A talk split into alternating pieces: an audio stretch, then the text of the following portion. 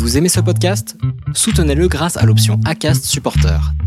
C'est vous qui choisissez combien vous donnez et à quelle fréquence. Cliquez simplement sur le lien dans la description du podcast pour le soutenir dès à présent.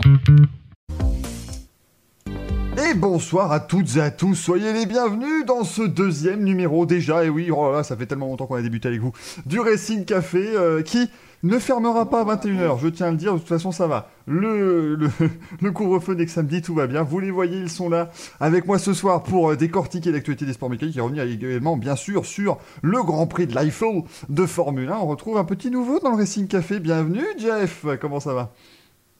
Bonsoir, c'est rare qu'on m'appelle un nouveau. je, je prends, je prends, je... Ah, je me fais dépuceler du Racing Café. Voilà, c'est ça, donc on rappelle évidemment, hein, vous venez avec des binous, tout ça, on s'en range entre nous bien sûr après, évidemment, et puis vous commencez à le connaître, il est juste en dessous de moi, il s'appelle Greg, salut Greg. Salut à tous, euh, bonjour. Ouf, oula, ou attention, il est en mode lover, euh... ça va être lui le nouveau célibataire de la flamme, et là... Je peux vous dire que ça va être quelque chose. Euh, on va donc, vous le voyez sur l'écran, on va balayer un petit peu l'actualité de ce week-end euh, en, en sport mécanique, en commençant bien sûr par le Grand Prix de l'Eifel qui avait lieu ce week-end sur le tracé du euh, Nürburgring. Euh, quelle belle première impression tu fais là, Jeff, nous dit-on dans le chat. Euh, merci à tous évidemment qui ont follow, hein, je ne vais pas tous vous dire. Je vous donnerai évidemment, dès que vous commencez à donner entre huit mille et dix mille bits, bien sûr, je Bonjour donnerai votre nom rapidement euh, à l'antenne, c'est bien normal. C'est le meilleur public. Évidemment, voilà, vous êtes les meilleurs, vraiment vous êtes les meilleurs publics de Twitch, je vous le dis sans cesse, à chaque fois que je suis sur une chaîne Twitch, je vous le dis, c'est bien, c'est bien normal. Euh, mais donc le Grand Prix évidemment de l'Eifel sur le Nürburgring avec la quatre-vingt-onzième victoire de Lewis Hamilton, on discutera faire, justement euh, bah, de la place de Lewis Hamilton dans l'histoire de la Formule un, puisqu'il a statistiquement égalé le nombre de victoires maximum qui était euh, détenu par Michael Schumacher. Est-ce que voilà, ça fait de lui un grand de la Formule un ? On en discutera un petit peu, on parlera de Fernando Alonso, parce que ça fait très longtemps qu'on n'a pas vu Fernando Alonso dans une voiture de course, il est revenu dans une Renault pour quelques essais à Barcelone, on en parlera bien sûr. Euh, on aura un petit euh, débat sympa. Merci à Rouli Brefin pour les cinq cents bits, extraordinaire. Juste pour le coucou, bonne émission, vous surveillerez en replay. On est surveillé, messieurs, attention. Hein. Attention, bien sûr. On parlera d'Oliver Askew, qui est un pilote britannique d'IndyCar, qui a eu eh bien, euh, des symptômes de commotion cérébrale après un accident au cinq cents miles d'Indianapolis. Il a quand même fait les quatre courses qu'on suivit. Ça s'est un petit peu su euh, quand il n'a pas pu participer aux deux courses qu'on suivit, et donc eh bien, son équipe a tout naturellement décidé de, de le soutenir en euh, le virant pour l'année deux mille vingt et un. Il sera pré- certainement remplacé par Félix Rosenquist. On parlera justement de plusieurs cas qui ont eu lieu euh, par le passé, et justement bah, cette pression qui est parfois sur les jeunes pilotes de devoir rouler coûte que coûte malgré leurs euh, difficultés incroyables. Le train de la hype approche, tchou tchou tchou, mesdames et messieurs, c'est, c'est merveilleux. On fera un petit tour des informations avec notamment euh, notre ami Théo Pourcher, hein, le vice-champion de Formule trois. On parlera de lui bien sûr, parce qu'il fera de la Formule deux avant la fin de la saison. On fera un petit tour dans l'histoire de euh, la Formule un euh, avant tout ça, et puis un petit quiz. Hein, on mettra euh, nos petits amis sur le grill, bien sûr. Vous pourrez leur jeter des bananes, bien sûr. Il hein, n'y a absolument aucun souci. Merci à vous, Arix, pour le, euh, l'abonnement, pour le Twitch Prime, le Prime Gaming. Pardonnez-moi, il faut, il faut maintenant dire les bons mots. Hein, on est complètement perdu. On va donc commencer avec euh, eh bien, le euh, Grand Prix de, de l'Eifel. Je vous mets ici donc les, les résultats. Lewis Hamilton qui s'est imposé euh, devant Max Verstappen et Daniel Ricciardo. Un podium de Renault, comme quoi, hein, c'est extraordinaire. Euh, Renault, cette année, ne sera donc pas connu que pour sa euh, Corona Song, mais aussi pour son podium, ça c'est quand même merveilleux. Sergio Perez euh, terminé quatrième devant Carlos Sainz, Pierre Gasly, Charles Leclerc, Nico Hülkenberg, qui faisait son retour avec, euh, en remplacement de, de Lance Stroll, qui était, euh, qui n'était pas bien. Euh, Romain Grosjean neuvième, deux points pour Romain Grosjean, hein. Po, po, po, mesdames et messieurs. Et puis Antonio Giovinazzi qui termine, lui, au euh, dixième rang. Je vais vous demander, messieurs, bien sûr, qu'est-ce que vous avez pensé globalement de ce Grand Prix ? On a eu pas mal, quand même, d'abandons, pas mal de, de remous, pas mal de, de petites erreurs, comme ça, euh, pendant, pendant cette course sur un circuit old school. On va commencer par Jeff. Euh, eh bien, que dire euh, à froid, bah, écoute... Euh... Dans, dans les, dans les allez, dix quinze premières minutes de G P, je m'attendais à un petit peu, tu sais, à un, à un numéro classique avec le trio Hamilton, Bottas, Verstappen. Et en plus, je, je surveillais sur le tracker, donc tu sais, le, le, le G P S, mm-hmm. T'as la carte avec les petits points. C'est effarant le, à quel point t'as trois pilotes et t'as le reste du monde derrière. C'est dur, hein. Donc je m'attendais un peu à ça, une procession euh, comme on a eu juste avant en, en Russie. Et puis ça s'est emballé. Euh, Vettel, Raikkonen, euh, Norris, Ocon. Enfin, il y a eu un peu tout en même temps. C'était, assez, c'était, euh, voilà, ça a permis de réveiller un petit peu tout le monde. Puis après, bah, on s'est emmerdé à nouveau, quoi. Mais après, bah, Un petit peu. Ça, hein. le, le circuit, il est beau, hein. Ah bah, ouais. ouais. Voilà. Il est beau, le circuit. Et puis, bon, on euh... a eu ça. On a et... eu ça. Et puis, il allait peut-être pleuvoir, puis il faisait pas bien chaud, ma bonne dame. Euh... Euh, merci aussi à Red Ice T V d'ailleurs pour le pour le pour l'abonnement. Euh, Greg, toi, qu'est-ce que t'en as pensé de ce, ce grand dépremio de, de l'I F A? Ah bah, je te rejoins, Jeff, parce que comme dirait Chirac, c'est beau, mais c'est loin. Déjà. Il y a dit autre chose aussi, Chirac. Heureusement, heureusement, on sort avec celle-là. Hein, ça n'a pas été qu'est-ce qu'elle me veut cette mégère, mes coups sur un plateau. Donc personnellement, je suis pratiquement ravi. Mon cher Greg, Jeff est déjà détruit. Pas dit, hein. Ça, ça fait quand même six minutes qu'on est là, hein. Jeff n'en peut déjà plus, on, on est sur une très très bonne émission. Euh... On était écarlate avant d'entrer en, en direct, c'est ça qui est beau. Alors, euh, ouais, un peu pareil, c'est-à-dire que le premier virage, tu te dis, oh mais Bottas et Hamilton, ils vont se mettre au tas. Au final, non, ça s'est bien passé, ils ont été très propres, euh, ça n'a pas fini en, en Rosbergade. Donc, euh, ça aurait été marrant, cela dit. Hein. Mais non, ça s'est bien passé. Et pour une fois, Bottas a, et... a tapé un peu du poing sur la table. Il s'est pas laissé faire. Que d'habitude, il a tendance à... Bon, bah écoute, tu veux doubler. Voilà, je vais faire ma Allez. course derrière toi, gentiment. Après, il y a Verstappen qui va me faire un petit coup de pression. Et puis, on, on va lui faire la même. On va gentiment le laisser passer. Et euh, je sais pas si vous avez vu le débrief Mercedes, où ils ont expliqué que c'était un... On va dire qu'il avait une, des petites inconsistances au niveau du M G U H. Mmh. Donc, ils ont préféré la, l'arrêter parce qu'après quelques manipulations, comme ils font maintenant sur le volant, ils ont suspecté une, un problème électronique, comme ils n'ont pas voulu qu'il y ait, y ait des, on va dire des, des, des problèmes plus aggravants suite à ça et donc prendre des pénalités euh, supérieures dans les Grands Prix qui suivent. Ils ont préféré l'arrêter. Sur le coup, on s'est dit oui, bon... Euh, pff, il y a une histoire, ils veulent l'arrêter pour préserver un peu, le, on va dire peut-être le personnage quelque part. Mais non, c'est, c'était, je pense, un arrêt, euh, un arrêt technique et sage, parce que Mercedes, ils ont plutôt tendance à être sages sur ce genre ouais. de décision. Euh, en parlant de ça, il y a eu Norris qui nous a fait un petit peu des jeux vidéo sur son, sur son volant, qui a eu euh, aussi des problèmes de, de moteur, et à chaque virage, il devait euh, passer en mode zéro trois, si je ne m'abuse. Il a fini avec des crampes au pouce. Et oui, après ces quelques, ces quelques petits soucis, on, ouais, on, on c'était pas extraordinaire. On a suivi avec beaucoup d'intérêt Ricardo en se disant pourvu qu'il se fasse pas doubler. Oui, ouais. On a oui, suivi voilà. Hülkenberg. On a suivi Perez du coup qui lui euh, tentait de remonter fort, sur, hein. euh, ouais, qui revenait fort sur Ricardo. D'ailleurs, euh, s'il n'y avait pas eu la safety car, je pense qu'il se le bouffait parce que lui, il a pas mal pesté contre les, les pneus qui ont refroidi. Oui. Comme, euh, euh... Tout comme Verstappen d'ailleurs. Et Horner après coup qui a dit euh, sans le D A S, Hamilton, il était dans le caca. Et même Mercedes a avoué que le D A S la, les a bien aidés pour faire réchauffer un peu les pneus et compagnie. Mmh. Voilà. Il bah, fallait bien qu'il serve à quelque chose ce D A S, effectivement, cette saison. C'est vrai qu'on nous disait. Ouais, ouais. Euh, on voit le mec quand même tirer le volant et tout, on se dit c'est incroyable. Et je dis, non, non, mais c'est, c'est pas grand chose, c'est, c'est trois fois rien. Il fallait bien quand même qu'il y ait une, une utilité, effectivement. Tu disais Mercedes qui la joue souvent sage. En même temps, je les avoue, quand ils ont cent quatre-vingts points d'avance sur le deuxième au championnat constructeur, ils peuvent se le permettre. C'est l'avantage. Ils peuvent se permettre de pas trop pousser, mais, mais on les voit rarement abandonner réellement en course, voilà, euh, de manière spectaculaire, parce qu'en général, ils retirent les voitures s'il y a jamais un problème. Donc euh, c'est euh, une bonne tactique aussi. D'ailleurs, souvent. Ils auraient pu prendre quelques pénalités aussi avec la colonne de direction qui vibrait dès le samedi pour Hamilton. Oui, oui, oui. Ça devenait. Euh, ça devenait Et... bon, euh... Comme ils ont vu qu'il n'y avait pas eu de problème de sécurité, ils ont dit bon ben vas-y mon gars. Mais je pense que Hamilton n'a pas eu la course facile à cause de ça. Parce que tu sens pas ton train avant à cent pour cent. Euh... Ouais, puis, après, puis je voilà, pense... quoi. Le premier virage euh, et compagnie. Euh... Je pense que rien que niveau confiance, t'es pas non plus au ouais. top. Quoi, hein. Quand tu sais que ta colonne de direction vibre un peu, tu te dis bon, bah écoute, on va y aller, hein, on va bien voir. Surtout qu'on rappelle, Lewis Hamilton, il y avait déjà eu un gros accident en Nürburgring en deux mille sept, euh, dans sa première année de Formule un. Euh, bon voilà, ça reste des choses. Aussi avec le pneu avant droit qui avait explosé à ce moment-là, euh, ça reste des choses un petit peu étonnantes. Mais effectivement, Lewis Hamilton qui euh, bah, a réussi effectivement une, euh, à remporter ce, ce Grand Prix. On, on a vu quand même effectivement Lewis Bottas.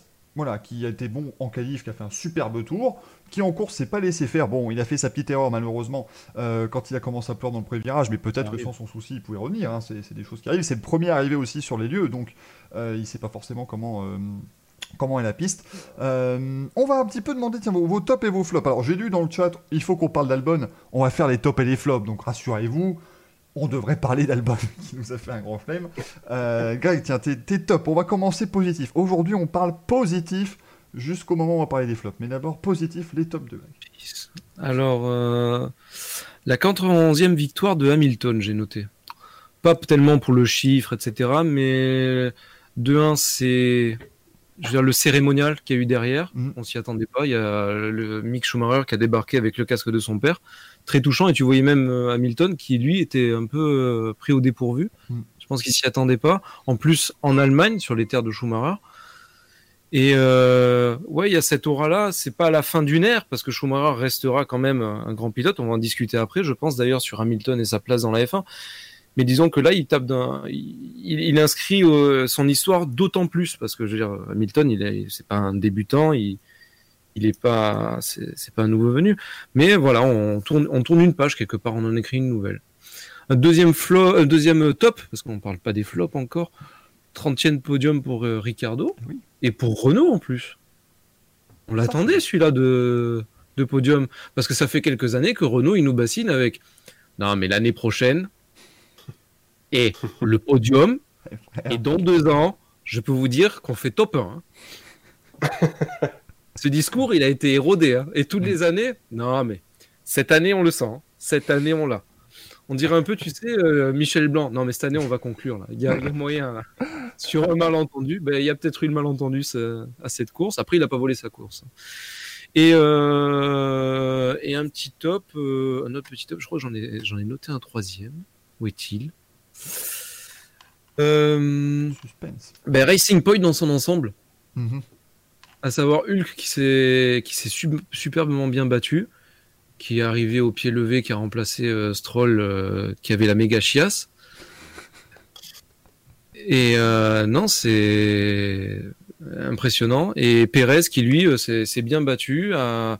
il, il, est, il est toujours là. C'est le pilier de l'écurie et certains regrettent son départ. C'est pas facile à faire, mais effectivement, c'est bah oui, il va, il va effectivement laisser sa place euh, l'an prochain à Sebastian Vettel. Est-ce que euh, Racing Point, qui deviendra Aston Martin, gagnera au champ ? Ça, on le saura évidemment l'année prochaine. On va pas commencer évidemment à le dire, mais moi je pense que non. Mais on va pas commencer. Ne commençons pas, messieurs. Euh, salut à J O P vingt-cinq aussi, J O P vingt-cinq. Merci à Bancadry, merci à Radice pour les bits, merci beaucoup. Euh, Jeff, tiens, t'es top sur ce Grand Prix euh, de l'Eiffel. Eh ben, on va commencer par un petit Valtteri Bottas quand même, parce que euh, leader à la fin de la seule séance d'essai libre qu'on a eu du week-end, pole position, alors que d'un avis général, tout le monde était convaincu que Hamilton réussirait à mettre la pilule habituelle, et non. Euh, il met, il sort les épaules un peu au départ pour garder euh, la tête en restant propre, et mis à part effectivement la petite erreur, jusqu'à qu'au moment où il abandonne, il est sur un week-end qui est solide, où il voulait continuer ce qu'il avait euh, obtenu en, en Russie. Bon, malheureusement, c'est encore pire qu'avant le G P de Russie, mais euh, santé, Greg. c'est, c'est le Racing Café, il a raison. Il a raison. L'émission est sponsorisée par Monster. Ah. ah eh bien, je vais les contacter, je ne sais pas, parce que j'ai pas reçu le chèque, mais euh, je, je note. Euh, après en top, qu'est-ce qu'on peut mettre ? Alors pareil, euh, autre petit top euh, pour euh, Giovinazzi mm-hmm. qui euh, pour une fois aussi fait un week-end plutôt solide euh, où il sort pour la première fois de la Q un. C'était la première fois qu'il était en Q deux de la ouais. saison. Euh, il termine dans les points, il fait pas la connerie de son équipier. Euh, donc euh, bon, même si effectivement le futur a l'air t- très flou pour l'Italien. Oui. Euh, il a quand même fait un week-end plutôt solide, je trouve.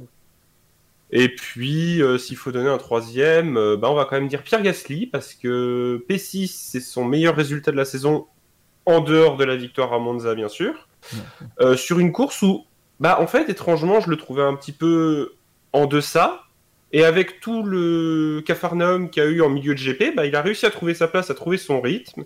Et avec une bonne strat et bah, un pilote qui est à l'aise, bah, il arrive à claquer une P six à la fin. Et c'est un bon résultat. Quoi. Ah, clairement, clairement euh, Pierre Gasly, qu'on, qu'on salue hein, tous les week-ends, parce qu'honnêtement, bah, voilà, il, il tient plus que la baraque hein, chez, euh, chez Alpha Tauri. Euh, Giovinazzi, effectivement, on le salue. Il a encore battu Kimi Räikkönen en qualif. Hein, c'est, c'est bête à dire, mais bon, ok, Kimi Räikkönen, c'est son jubilé maintenant depuis, depuis le début de la saison. Mais euh, il faut quand même aller le sortir, le champion du monde deux mille sept. Euh, Kimi Räikkönen, qui du coup eh bien, est devenu maintenant le pilote avec le plus grand départ en Grand Prix aussi. Il a battu Rubens Barrichello. Rubens Barrichello va-t-il essayer de vendre père et mère maintenant pour reprendre le volant avant la fin de l'année, pour reprendre son record? Ben ça, évidemment, on le saura, euh, bien entendu. Merci Lucas pour le prime. D'ailleurs, j'adore. Hein, merci. En Hülkenberg. Ah, ah c'était moi. Alors, ouais, on va rajouter deux grands prix, rien à foutre. Mais euh, d'ailleurs, je suis heureux parce qu'on a vraiment la belle, euh, voilà, la belle communauté fin qu'on adore. Directement, j'ai eu un Bottas nul. Voilà, donc vraiment, on est dans le débat. Et ça, j'aime beaucoup. On est là pour débattre. Dans le Racing Café, il y a Bottas nul et Bottas bien. Voilà, c'est pas plus compliqué que ça. Tiens, en parlant de nul, en parlant de pas bien, bah, quels sont vos flops? Et je vais commencer par Jeff pour les flops cette fois-ci. Ah. Ferrari. Oui, non mais, bah, bah, non, mais bien sûr, mais bon, maintenant on s'y attend. Je tire sur l'ambulance, mais... mais en même temps, elle est grosse. Hein, euh... Je ne m'attendais à rien, mais je suis quand même déçu. Je, je suis pas forcément d'accord. Non, avec... bah... En fait, parce si qu'ils amènent si des veux... évos et ça a l'air de fonctionner. Ouais, ça a l'air de marcher. C'est-à-dire que la qualif de Leclerc, franchement, elle est fantastique. Parce que bah oui. claquer une P quatre sort, avec un tank, franchement, sur le cul. Ça, il n'y a pas de problème. Mais putain, le rythme en course, quoi. Ah oui, non. Ça, le le, le bouchon qui claque sur Ricciardo au début de G P, où tu vois qu'au moment où Ricciardo le passe, il lui met deux secondes en un tour. La strat complètement mal gérée, mais euh, force maintenant, c'est, c'est, c'est, c'est même pas un même, c'est, c'est la vérité, avec bah, Leclerc. Euh, Vettel qui, malheureusement, encore une fois, te claque un demi-spin, euh, pareil, c'est pur même. Euh, c'est enfin voilà euh... c'est même plus drôle, ouais, c'est vrai. Ouais, c'est même plus drôle. Et euh, Vettel fait il fait quoi? Il fait P neuf, je sais même plus. Vettel il fait onzième au total. Il fait P onze, oui, il est même pas dans les derrière Giovinazzi. Il va avec Magnussen. Mais oui, ah oui, non mais c'est affolant. C'est il y, y a rien, il y a rien, il y a, y a, y a rien. Il a fait sa fin de course entre les entre les alphas quand même, est... hein, c'est, c'est... Mais ouais, non mais Et puis en, non, il euh... est difficile à excuser. Hein. En plus on, on voyait enfin, des on voyait des, des on-board de Vettel. Où la bagnole le lâche en sortie de virage. C'est cataclysmique. Ouais, alors ça, par contre, il y a, y a eu un, un petit clip qui, a, qui, est paru sur, qui, a, qui est apparu sur les réseaux mmh. sociaux. Et c'est en sortie de pit, quand il a les pneus bien durs, bien ah, froids et les... bien comme ouais. il faut qu'il ouais. part. Oh, ouais, ouais. Donc, ah, euh, après, après le... je dis pas que la voiture... Euh, le voilà. train arrière n'est pas planté, ça c'est sûr que sur la, la S F P, euh... c'est, c'est... Non. c'est terrible. Hein. Euh... Et... Oui. Ouais. Non, non, non. Ah je... non, j'ai cassé mon stylo. Euh... Un stylo Ferrari, j'imagine, bien sûr. Excusez-moi. Ah, j'ai pété mon frein. Alors, deuxième flop, euh, Raikkonen, hein? Non, parce que cra- autant cracher sur son pilote préféré, hein, parce que c'est gratuit, ça fait plaisir.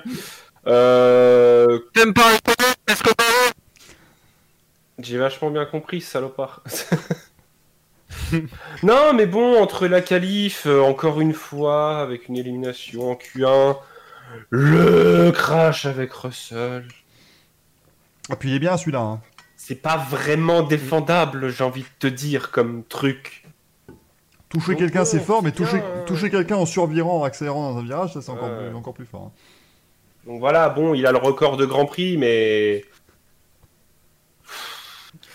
Moi, je sens, Jeff, que tu... tu, tu t'as, le, t'as le record tu, tu as hâte, Jeff, de te voir l'an prochain encore chez, chez Alfa Romeo pour une nouvelle année vraiment de, ah, de, en, de fait, en, en fait, le seul truc que je me dis, c'est s'il est là l'année prochaine, j'espère juste que c'est pour pas que Alonso puisse battre le record. Parce que tant qu'à foot, voilà, autant que ce soit Raikkonen. Ah bah oui, oui, c'est sûr que là, on vient de... Voilà. Ce, si c'est Alonso, fait chier, quoi, merde. On vient de se taper douze ans de Barrichello, si on pouvait éviter de... C'est ça. Voilà. Non, mais euh, vous apprendrez que je, j'apprécie beaucoup Fernando Alonso. On en parlera tout à l'heure. Hey, hey. Voilà. On va parler du taureau des Asturies, voilà, comme ça, on va s'y placer. Parce qu'on n'a pas eu assez sur sa journée de test. C'est ça. Non, bah voilà. Après, bon, bah le flop, euh, Albon, hein, pour faire un troisième. Ah bon, bah... en même temps, voilà, je... il, est, il, est... il est nulle part, hein, il, est, il est perdu. Le pauvre, le pauvre Alex. Euh, perdu de recherche. Perdu de recherche. Non mais ça, on rappelle, hein, le grand chelem d'Alex Albon qui, euh, bah, qui a quand même réussi, bon, bah, à faire un énorme plat euh, au troisième virage du Grand Prix, à donc rentrer au stand plus tôt que prévu, donc à flinguer sa stratégie, à percuter quasiment toutes les Alpha Tauri qui existent. Il a réussi avec Kiat, donc c'est déjà une bonne chose pour lui, et puis à se plaindre à la radio que les autres étaient trop durs avec lui. Bon bah voilà, c'était... C'est... Qu'est-ce que vous voulez qu'on vous dise? C'est un petit peu compliqué, très clairement. Albon est dans la même situation que Gasly, on vous dit... Oui, Mais voilà, effectivement, est-ce qu'à un moment donné, c'est pas aussi simplement la deuxième voiture de chez Red Bull qui est complètement euh, voilà, délaissée aussi euh, voilà, est-ce qu'il n'y aurait pas, euh... est-ce que finalement les performances d'Albon ne permettraient pas de trouver des, des points euh, euh, positifs à, à Gasly l'an dernier et, des, et des, voilà, des, des choses pour se dire bon bah, finalement il n'était pas si mauvais. Ça peut être effectivement une, une bonne chose. Greg, t'es, t'es flopos, s'il te plaît. Euh, j'avais noté aussi Albon. Malheureusement, je, je l'aime bien ce, ce pilote, mais là. Pff...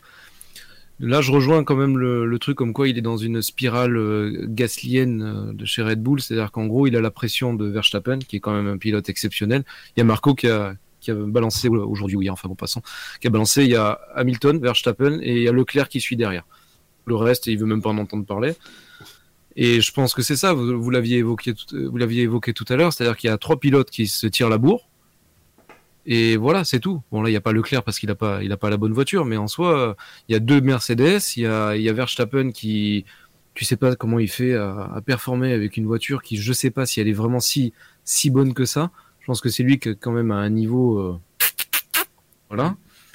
Donc, euh, bon, en plus, il conseille à ses mécanos de s'hydrater en pleine course, donc c'est, c'est quand même un garçon admirable. Et puis, en plus de ça, il s'est calmé. Donc, euh, je veux dire, Albon, là, il a du boulot à faire. Et en plus, avec Tsunoda qui va se chercher la super licence et compagnie, qui va sûrement avoir un baquet Alpha Tauri. Mm. Euh, ouais, voilà.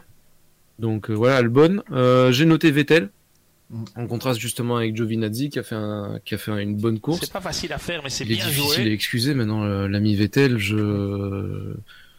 Je suis pas, je suis pas du style à dire ouais, il doit, sa, il doit ses quatre titres qu'à la, qu'à la voiture qu'il a eue à l'époque, parce que c'était quand même des, des saisons qui étaient disputées. Mais là, le problème, c'est que, en plus de ça, soi-disant, il est, il est devenu parano dans l'écurie. Euh, maintenant, l'écurie lui parle plus non plus. Il paraîtrait aussi qu'il y a des, des tensions avec entre, entre Resta et, et Binotto. Mm-hmm. Je pense que chez Ferrari, il n'y a rien qui va. Lui, il va pas non plus. Il n'a pas le moral depuis le début de l'année. Il est dans. Un... C'était la dernière fois, on, on discutait au, au dernier, euh, au dernier café. En gros, il est dans une, euh, dans une forme Red Bull deux mille quatorze. Il est plus là. Il a plus envie. Il attend juste que le, l'année se termine et qu'il passe dans le projet euh, Aston Martin. Et en dernier flop, euh, ça va pas plaire. Hein. C'est un Français, Ocon. Bon, c'est pas un flop, d'accord. C'est pas, Ronnie, mais c'est en même pas... temps, je comprends. C'est mm. pas en particulier sur ce Grand Prix, mais depuis le début de la saison, mm. il est nulle part. Alors, je, je suis pas un super grand fan d'Ocon, je le cache pas. Je, au début, j'essayais de me dire, il remonte dans une F un, le pauvre l'année dernière, il a fait que des simulateurs, il a oui. perdu, il a, mm. enfin, je veux dire, faut qu'il se remette en train. Euh, je vois pas trop de Renault qui favorise Ricciardo, surtout qu'il va se barrer. Mm. Euh, L'ami euh, Abitboul a été plutôt même acide à, par rapport à son, à son départ. Donc euh, Ocon, euh, je dis pas qu'il a toutes les billes de son côté, mais là il faut qu'il se bouge un peu le derrière. Alors il y a eu des, euh, des comment ça s'appelle, des, des rumeurs comme quoi Gasly, euh, totalement infondé les rumeurs, prendrait mmh. son baquet.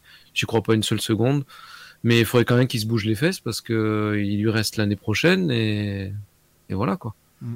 S'il n'arrive pas à retrouver sa forme, on le retrouvera pas, hein, le on, garçon. On dit dans le chat qu'il commence à remonter un peu la pente. Ouais, encore. Hein, parce en fait, que... en Russie, euh, pour, pour, pour, pour rebondir avec, et euh, c'était une réflexion que je me, que je me faisais faire, euh, bah, après, euh, après dimanche, c'est euh, le, le fameux pari du tatouage de Cyril.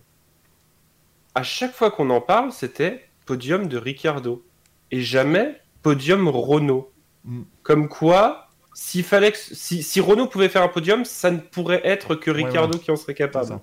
Et ça, ça, ça sonne presque aveu de faiblesse en disant bah, Ocon, on pense qu'il n'a pas, en, pas encore le niveau pour être capable de faire le, une perf. Bah, je et ce qui risque d'être un, un souci l'année prochaine avec Alonso qui va le phagocyter d'autant plus. Hein. C'est ça, c'est que, c'est que ouais, là, cette année, cette année, il est avec Ricciardo qui est bonne poire, et voilà, il est là, il rigole dans le team, et il, il lui dit du bien. De toute façon, Ricciardo, il n'est pas là pour tuer mentalement son équipier, puisque ouais.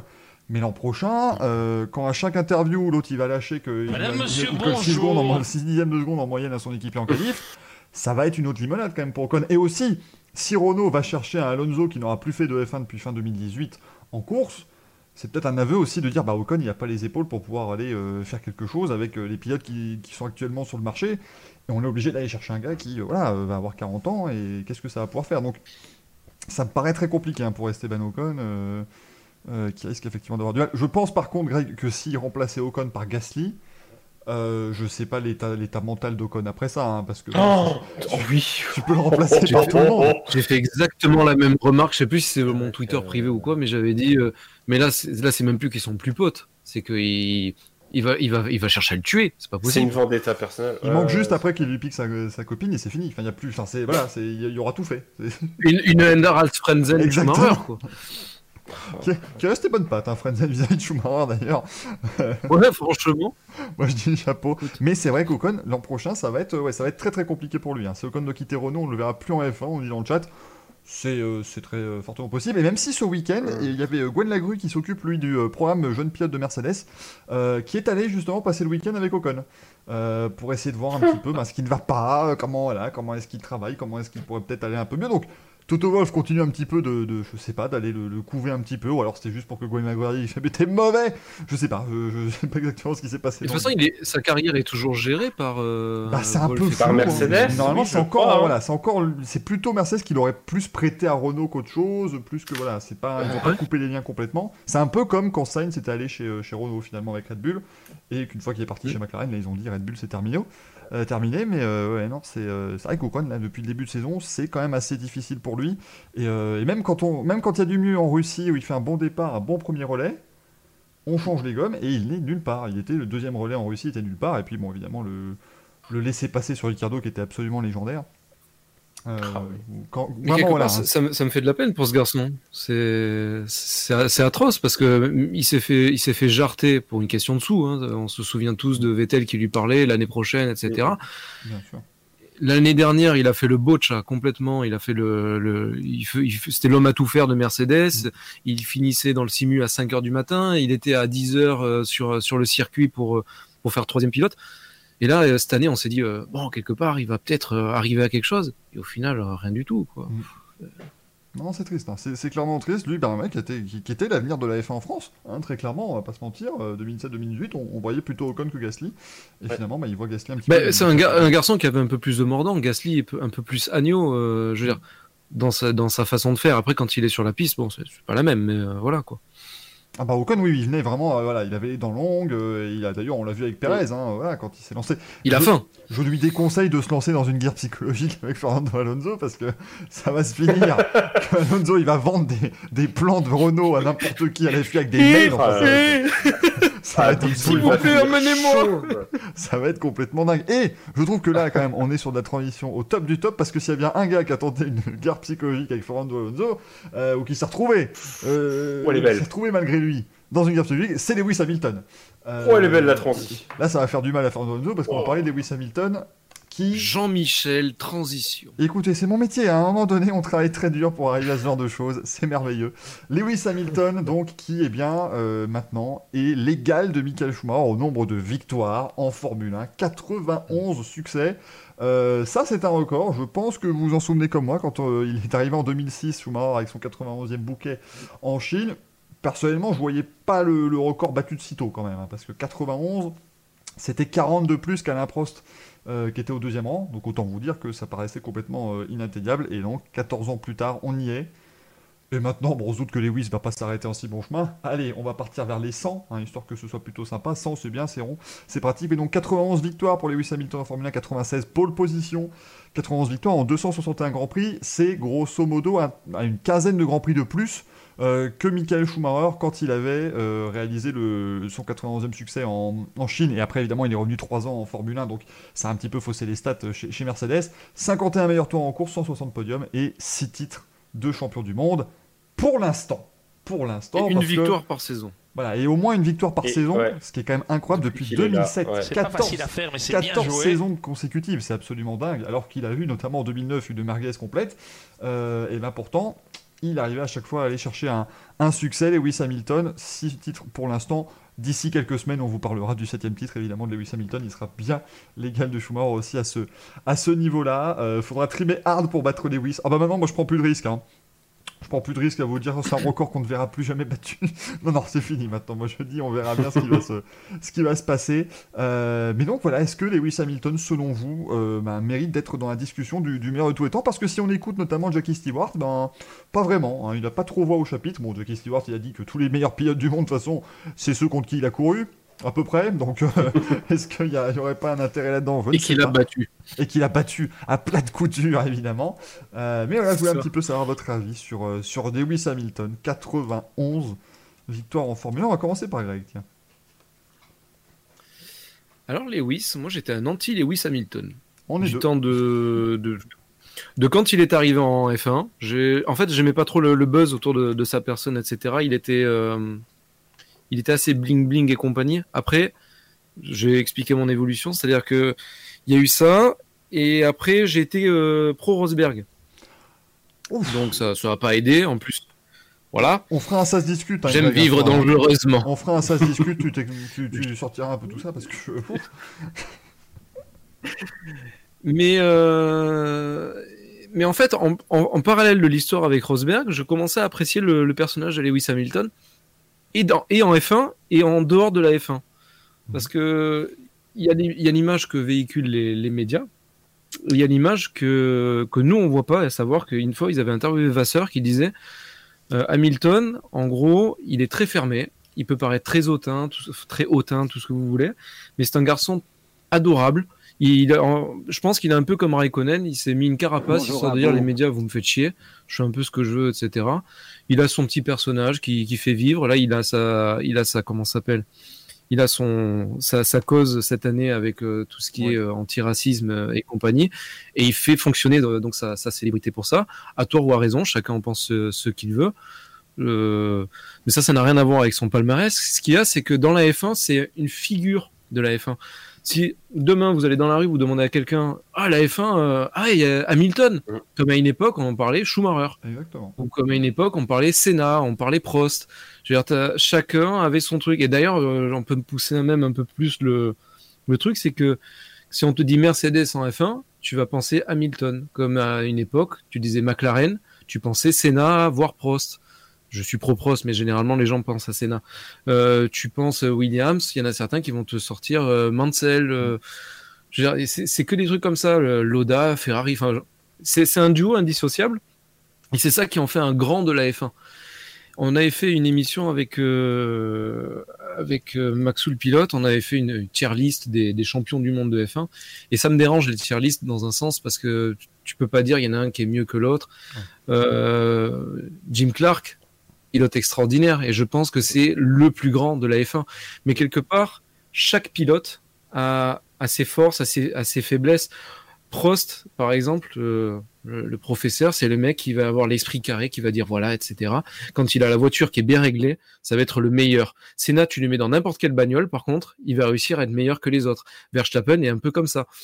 Et Verstappen, demain, s'il n'a pas de championnat du monde parce qu'il a fait des mauvais choix de carrière, et cetera, on ne pourra pas non plus lui enlever le fait que c'était un super méga pilote. Ouais. Hamilton, il a eu cette chance-là. Alonso, il a fait des choix de carrière qui étaient hasardeux. C'était des, des coups de poker. D'ailleurs, en parlant de coups de poker... Voilà. Patrick! Ouais, euh, moi, j'aime pas trop, j'aime pas trop McLaren. Honda, ils sont barrés, euh, c'est pas trop ça. Voilà, c'était pour faire... Je salue... toutes les personnes qui nous écouteront en podcast et qui se demanderont pourquoi le mec vient d'hurler à la Patrick Bruel, c'est, voilà, c'était à voir. Non, mais en fait, je, je vois pas trop le, le côté record. On c'est le sait, à faire, on le sait maintenant. Il a, il a tapé des, il a des stats extraordinaires. Vous allez sur StatF un, vous allez faire ah ouais, quand même. Mm. Je veux dire, soixante et un pour cent de, de ses courses, il est sur un podium. C'est dingue, c'est dingue. Euh, alors euh, oui. On peut dire deux mille quatorze, toutes les hybrides, on regarde, il a fait deux mille huit extraordinaire, les autres années il s'est battu comme un beau diable, mais à partir de l'ère hybride, il est intouchable, il n'y a que Rosberg ou Button qui ont pu lui, lui mettre quelques, quelques corrections, Alonso aussi de temps en temps, mais c'est un pilote, euh, Bottas il, a, il n'arrive pas à le toucher, dans ses bons jours il arrive à le toucher. Mais euh, il, voilà, il est en il... moyenne, histoire vraiment que ce soit, il est en moyenne à deux cent soixante et un points par saison. Euh, ce qui, on va dire évidemment avec les, les nouveaux systèmes, mais bon, aller marquer deux cent soixante et un points à n'importe quelle saison actuelle, c'est, c'est, c'est, c'est quasiment, enfin c'est plus de dix victoires quand même. Euh, deux cent soixante et un points, c'est énorme d'avoir ça en moyenne, surtout qu'en plus ces deux premières années c'était des victoires à dix points, donc voilà, il y a quand même deux années où il marque un, un plus faible nombre. Enfin, il, est, il, est, il plane totalement au niveau statistique, c'est absolument dingue le, le nombre d'arrivées dans les et points. Donc du coup euh, je, pense, je pense que j'ai fait le tour, mais je peux te passer le témoin parce que tu as beaucoup de choses à dire, il me semble, Michael. Moi, écoutez, moi je suis sur Lewis. Moi, je suis, je suis pareil que toi. Moi, j'ai, moi le problème c'est que j'étais pro Alonso, donc évidemment bon bah il arrive à un moment donné. Moi j'ai fou, hein. J'ai mis du temps à pardonner, bien sûr. Alors qu'il est pour rien le pauvre, il a juste eu le malheur d'être bon euh, là, et, de, et de dépasser Fernando Alonso par l'extérieur à son premier Grand Prix euh, en, en, en Australie en deux mille sept. Mais il faut dire que depuis, euh, voilà, à un moment donné, je suis d'accord et c'est pour ça que j'ai fait ce débat aussi parce que je sais que c'est un sujet qui fait débat de toute façon dans. Euh, le monde des, des, des fans de F un, il y a voilà, Lewis Hamilton, c'est une des personnalités les plus polarisantes qu'on ait eues depuis très très très longtemps en F un. Euh, mais il faut quand même, je trouve, à un moment prendre la hauteur nécessaire pour se dire que si, re, regardez juste statistiquement, voilà, c'est, c'est juste impossible de, de, de, de ne pas mentionner un pilote pareil dans cette euh, dans, dans cette catégorie des meilleurs de l'histoire. Oui, il est dans la meilleure équipe, certes, mais bon, euh, comme on l'a dit, Rosberg était avec lui. Il a gagné qu'un titre, euh, Nico Rosberg, qui n'est pas, pas un manche non plus, et puis il s'est arrêté après parce qu'il a dû se donner un niveau tel, c'est ça aussi, j'ai trouvé que c'était très parlant quand il l'a dit en deux mille seize, de se rendre compte à quel point lui, il a dû élever son niveau de jeu, il a dû se mettre à fond dans tout ce qu'il faisait, alors qu'Hamilton, c'était précisément l'époque où on disait, oui, mais il n'est pas concentré sur la F un, il va à la Barbade avec Rihanna, machin, bah même en n'en ayant rien à foutre, il venait sur les Grands Prix et il se battait, il était, il était au top. Et Rosberg, lui, il y a, a, du... le, il y a un peu ce côté James Hunt quelque part. Un petit peu, voilà. C'était le côté James Hunt, bon, qui maintenant est vegan. On va me dire, mais James Hunt, jamais de la vie. Il aurait été vegan, bien sûr, mais ça c'est encore autre chose, euh, bien entendu. Mais voilà, c'est, c'est tout ce genre de choses. Euh, voilà, Hamilton, il est dans une osmose parfaite en plus avec son, son équipe. Il a réussi à construire autour de lui une équipe. Euh, il est arrivé quand même chez Mercedes à la base, c'était pas son team. Il a pris la relève de Michael Schumacher, donc en plus c'est un petit peu voilà un petit clin d'œil aussi qui était assez euh, assez sympa. C'est pour ça aussi beaucoup s'étaient plaints qu'il n'avait pas offert un casque Ferrari euh, Mick Schumacher sur le week-end. À un moment donné, c'est aussi logique, le bien qui pilote pour Mercedes, voilà, tu offres le casque de deux mille douze, ça me semblait pas complètement... Euh, complètement... Surtout que t'as vu la gueule de Toto à la fin du Grand Prix, il était comme ça. Qu'est-ce que c'est que ça ? Si tu te sentais qu'il y avait quelque chose. Tu dis, oh là là là là, hmm, je me demande ce qu'on va faire. C'est bien d'ailleurs Hamilton qui commence à remplir sa, sa, sa vitrine de casque après suite Senna au, au Canada il y a quelques années. Euh, vegan, cette vision des enfers. Mais voilà, moi je... Moi, je pense, honnêtement, on est en présence d'un écran. quatre-vingt-seize pôle position. C'est... Alors, Greg va nous quitter, malheureusement. Je suis très, très triste de voir ça. Mais quatre-vingt-seize pôle position... Il y a Hülkenberg qui va me remplacer. Ah, on bien sûr, nous sommes testés. Nous sommes testés avant chaque course. Je suis à Monaco, il peut débarquer à, il peut débarquer à tout moment. Exactement. Hein. Non, non, mais moi, j'ai, j'ai le numéro Dulc au cas où. On, on est testé, machin, on l'appelle, il n'y a aucun problème, bien sûr. Euh, mais quatre-vingt-seize pôle position, je rappelle que le deuxième plus proche, bah, c'est, c'est soixante-huit, quoi, les amis. Enfin, c'est, c'est un gouffre. Euh, c'est, c'est absolument... Et soixante-huit. Incroyable. C'est absolument incroyable, on va acheter des pavés, c'est merveilleux. Mais c'est, c'est incroyable de voir à quel point il hausse le niveau en termes de statistiques. Et, voilà, c'est... et puis, c'est... C'est le pilote, je vais laisser la parole à Jeff après, voilà, il a une cause en plus cette année, et donc maintenant il se met, alors que ça y est, on va retrouver euh, notre cher Patrick, mais euh, il a une cause cette année, et il met son côté sportif au service justement de la cause, ce que n'a pas fait par exemple à Michael Jordan à l'époque, hein, puisqu'on lui avait notamment reproché ça, mais là voilà, il se, il se donne à fond, et euh, voilà, bah, il n'hésite pas à se mêler aussi euh, de, de choses politiques, parce qu'il a tout à fait la plateforme pour, euh, pour le faire. Vas-y Jeff maintenant, qu'est-ce que tu penses de la place de Lewis? Bah écoute, je vais répéter ce que vous avez dit. Ce que vous avez dit tous les deux, mais je, j'étais anti-Hamilton au début. En tout cas, je n'appréciais pas le personnage et j'appréciais pas le pilote parce que, comme Greg, le côté bling-bling me rebutait, clairement. Ça ne me correspondait pas du tout. Euh, donc, deux mille sept fut une énorme joie pour moi, euh, personnellement. Euh, mais effectivement, principalement, en fait, depuis qu'il est passé chez Mercedes, qui a eu ce changement un petit peu de, de personnalité, de, de, de, où il s'est assagi, il a, enfin, il a, voilà, il a, il a changé un peu son, son fonctionnement. Et effectivement, tu es obligé de reconnaître que tu, enfin, t'es face au plus grand pilote du vingt et unième siècle à l'heure actuelle, hein, puisque donc. Euh, On en est qu'au début, mais t'es obligé de reconnaître qu'à l'heure actuelle, c'est lui le meilleur pilote de, de, de, de, de, de l'époque moderne. Que si tu parles de la F un à n'importe qui, ça va être un des noms les plus récurrents que tu vas entendre de la part des gens. avec possiblement bah, encore Schumacher qui reste dans le dans l'esprit des gens, et Alonso qui malgré tout garde une cote de popularité qui m'étonne, mais c'est le cas. Et puis les records, quoi. Euh... Pour d'autres raisons, mais... et... et les records, parce que en effet, là, on dit aujourd'hui que Hamilton a, a égalé le record de, de victoire de Schumacher, ce qui, ce qui est exceptionnel. Et avec la saison prochaine, c'est quasiment évident qu'il va passer la barre des cent. Il va battre les records de Schumacher. Mais déjà de se dire que il a quasiment claqué trente pôles de plus que Senna. Euh... C'était vu comme, euh, comme le plus grand, hein, effectivement. C'est quand même une claque, quoi. Parce que là, t'as... parce que c'est vraiment dire, voilà, Senna, Senna, hein, qu'on met sur un piédestal incroyable, il s'est pris, il, il lui a mis trente pôles. Mm. Alors oui, il y a beaucoup plus de grands prix c'est, c'est, c'est, c'est, sur les saisons de maintenant. Ça reste quand même une stat euh, qui, qui est très violente. Et, et en fait, le truc, c'est que il y a eu, il y a eu un, un beau concours de circonstances où tu te dis Schumacher, il fait ses records. La saison d'après, Hamilton arrive. Mm. Tu vois, c'est, le timing est parfait. Là, à l'époque actuelle, tu te dis normalement, le prochain pilote qui doit aller chercher les records, c'est Verstappen.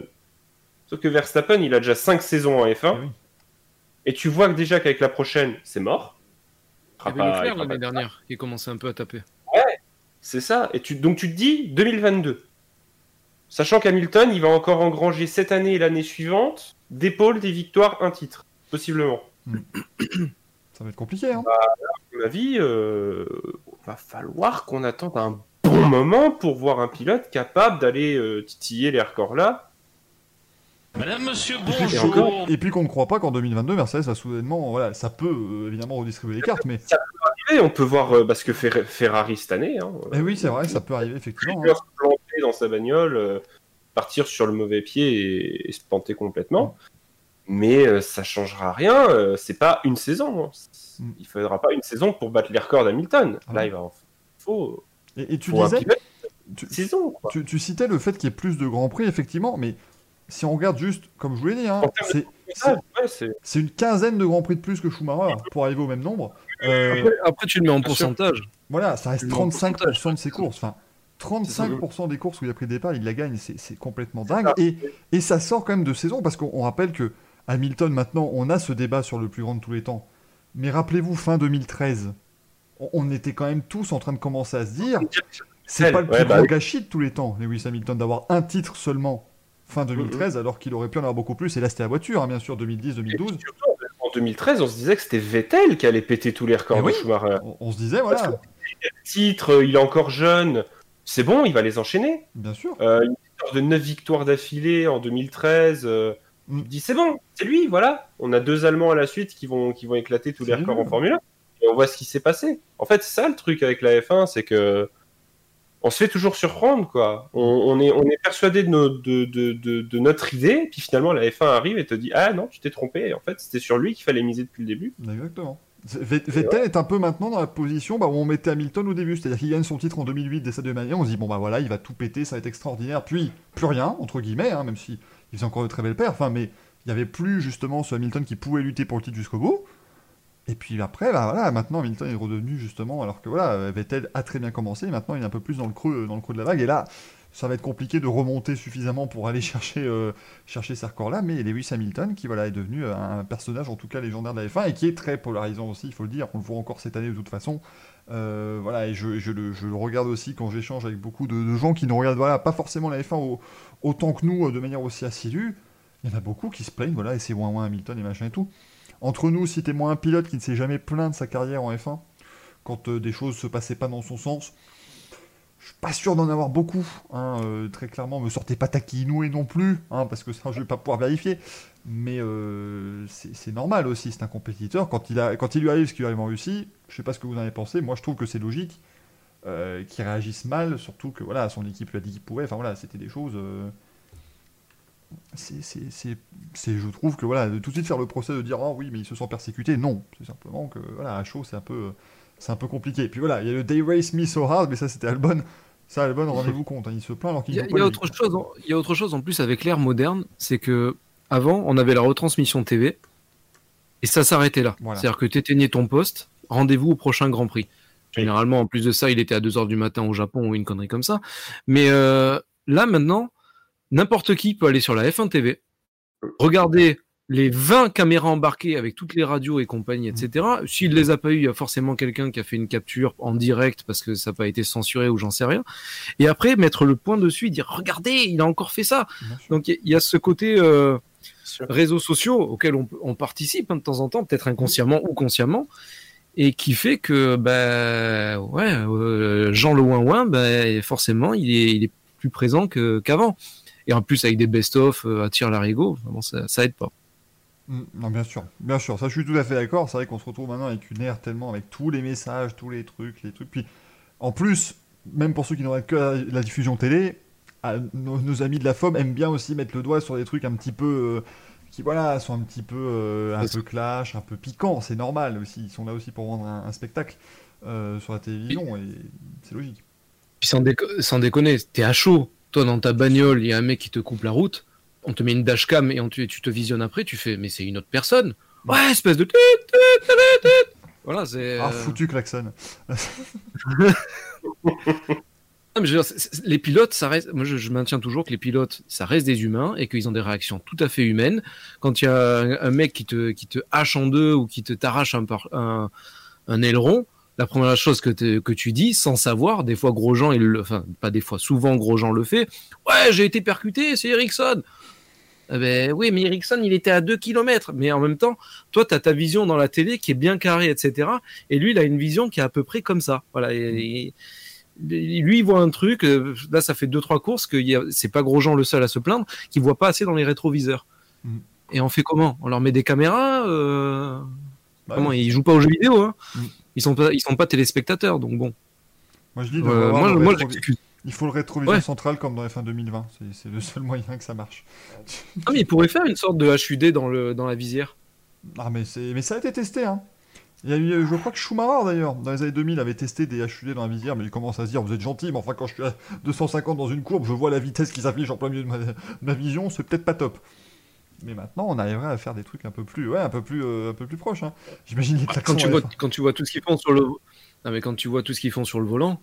Mais... C'était même pas imaginable à l'époque de Senna. À l'époque de Senna, t'as... enfin jusqu'à une certaine époque, parce que je sais pas, je sais plus exactement quand est-ce qu'ils ont commencé à mettre autant de boutons. Mais le, le volant, tu pouvais, la... tu peux l'acheter encore chez Noroto, c'est un Momo basique, hein. Mmh. Ah, bien sûr. Rien d'extraordinaire. Maintenant, euh, rien que le truc là de Norris qui, a... qui avait mal au pouce, alors que le, le mec, hein, il en a fait des heures de jeux vidéo. Je peux te dire que les muscles des pouces, ils sont.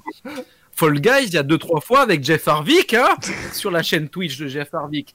Placement promo. Extraordinaire. Non, mais je suis d'accord. Mais voilà, donc on est d'accord, c'est bien. Lewis Hamilton est dans le panthéon de la F un. On va pas vous faire, on n'est pas comme ça. Hein. On va pas vous commencer à vous dire ensuite euh, qui est le meilleur pilote de l'histoire de la F un pour vous. Non, on fera une émission complète, bien sûr, pour ouais. avoir ce classement objectif, le top cinquante des meilleurs pilotes de l'histoire de la F un selon. Ah ça, ça va être beau, ça, vous allez voir. Vous allez voir ça, on va être deux cent cinquante sur Twitch à se faire insulter, ça va être merveilleux. Merveilleux. On va mettre Senna quarante-deuxième au début de ce scandale. J'en suis. Il se passera que du drama, voilà, ce sera prévu évidemment. Faudra qu'on. qu'on J'aime la coups. sodomie. Faudra, ah bien, faudra que l'intersaison passe. Ça, c'est un autre. C'est, c'est mon choix, ça, Greg. C'est pas la bonne émission. C'est, c'est, c'est sur Chérie vingt-cinq, ça. C'est Evelyne Thomas. Je, je, je ressemble ça, ça va se faire clipper, puis de temps en temps, ils vont ressortir. Ouais, espèce de gaizou, plouf. Voilà. Voilà. Comment euh, ruiner des, des. J'aime les hommes, les vrais. Comment ruiner des, des gens comme ça, voilà. Vous faites simplement comme ça. Vous clippez, hein, bien sûr, dans le chat, et comme ça, ce sera absolument parfait. La motivation est morte. Et merde, et voilà. Voilà. La moulaga qui vient de s'envoler, c'est terrible. Euh, la moulaga de Lewis Hamilton, elle restera bien, bien sûr. Hein. Bien payée aussi, Lewis, mais c'est normal quand même, quand c'est l'un des meilleurs du monde. C'est normal. Et de l'un des meilleurs pilotes de F un, on passe à un autre meilleur pilote de l'histoire de la F un. Et là aussi, tu vas, pam, tu mets des bons trucs comme ça pour être bien repris.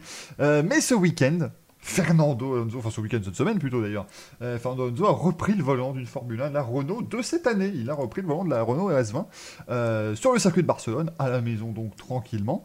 Euh, Fernando Alonso pour quelques tours à peine, puisqu'on vous rappelle, c'était un, un fameux tournage promotionnel. Vous n'avez le droit qu'à cent kilomètres maximum sur des pneus de démonstration, donc il n'a rien appris hein, véritablement euh, tant que ça sur la voiture, même s'il a pu quand même remarquer que voilà, il y avait une bonne base. Euh, mais bon, c'est vingt et un tours hein, du circuit du, du Grand Prix de, d'Espagne, donc c'est pas gigantesque pour, pour Fernando Alonso. On va pas vous sortir des chronos, vous dire qu'il était à trois secondes et demie de la pole, non, on n'est pas comme ça, bien entendu. Euh, mais effectivement, bah, il prépare bien sûr activement maintenant son retour en Formule un en, en deux mille vingt et un.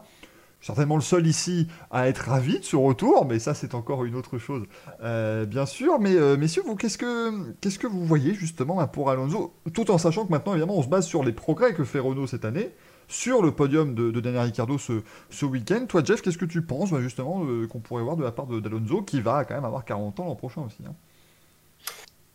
Bah écoute, euh, si, si je veux être positif avec euh, le retour d'Alonso, euh, je te dirais qu'à l'heure actuelle, Renault a l'air d'avoir la troisième voiture du plateau. Mmh. Et donc, euh, cela voudrait dire que Alonso euh, devrait se battre pour les podiums la saison prochaine, puisque le deuxième pilote Red Bull n'existe pas.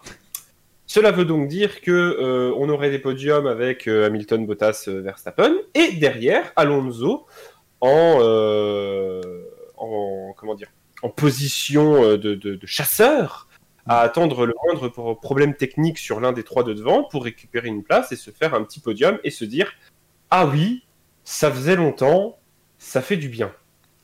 Euh, » Le négatif, par tu contre, du podium, et là je vais revenir... Euh, oui, négatif, ce serait en, en, en revenant sur Esteban Ocon, et c'est en faisant un parallèle, ce serait que bah, Esteban Ocon, pour que... il se rassure et qu'il euh, protège un peu son baquet en Formule un, et bah, il fasse ce que Rosberg a fait en deux mille dix, quand Schumacher est revenu, mmh. et s'est montré que bah, c'est à lui de diriger.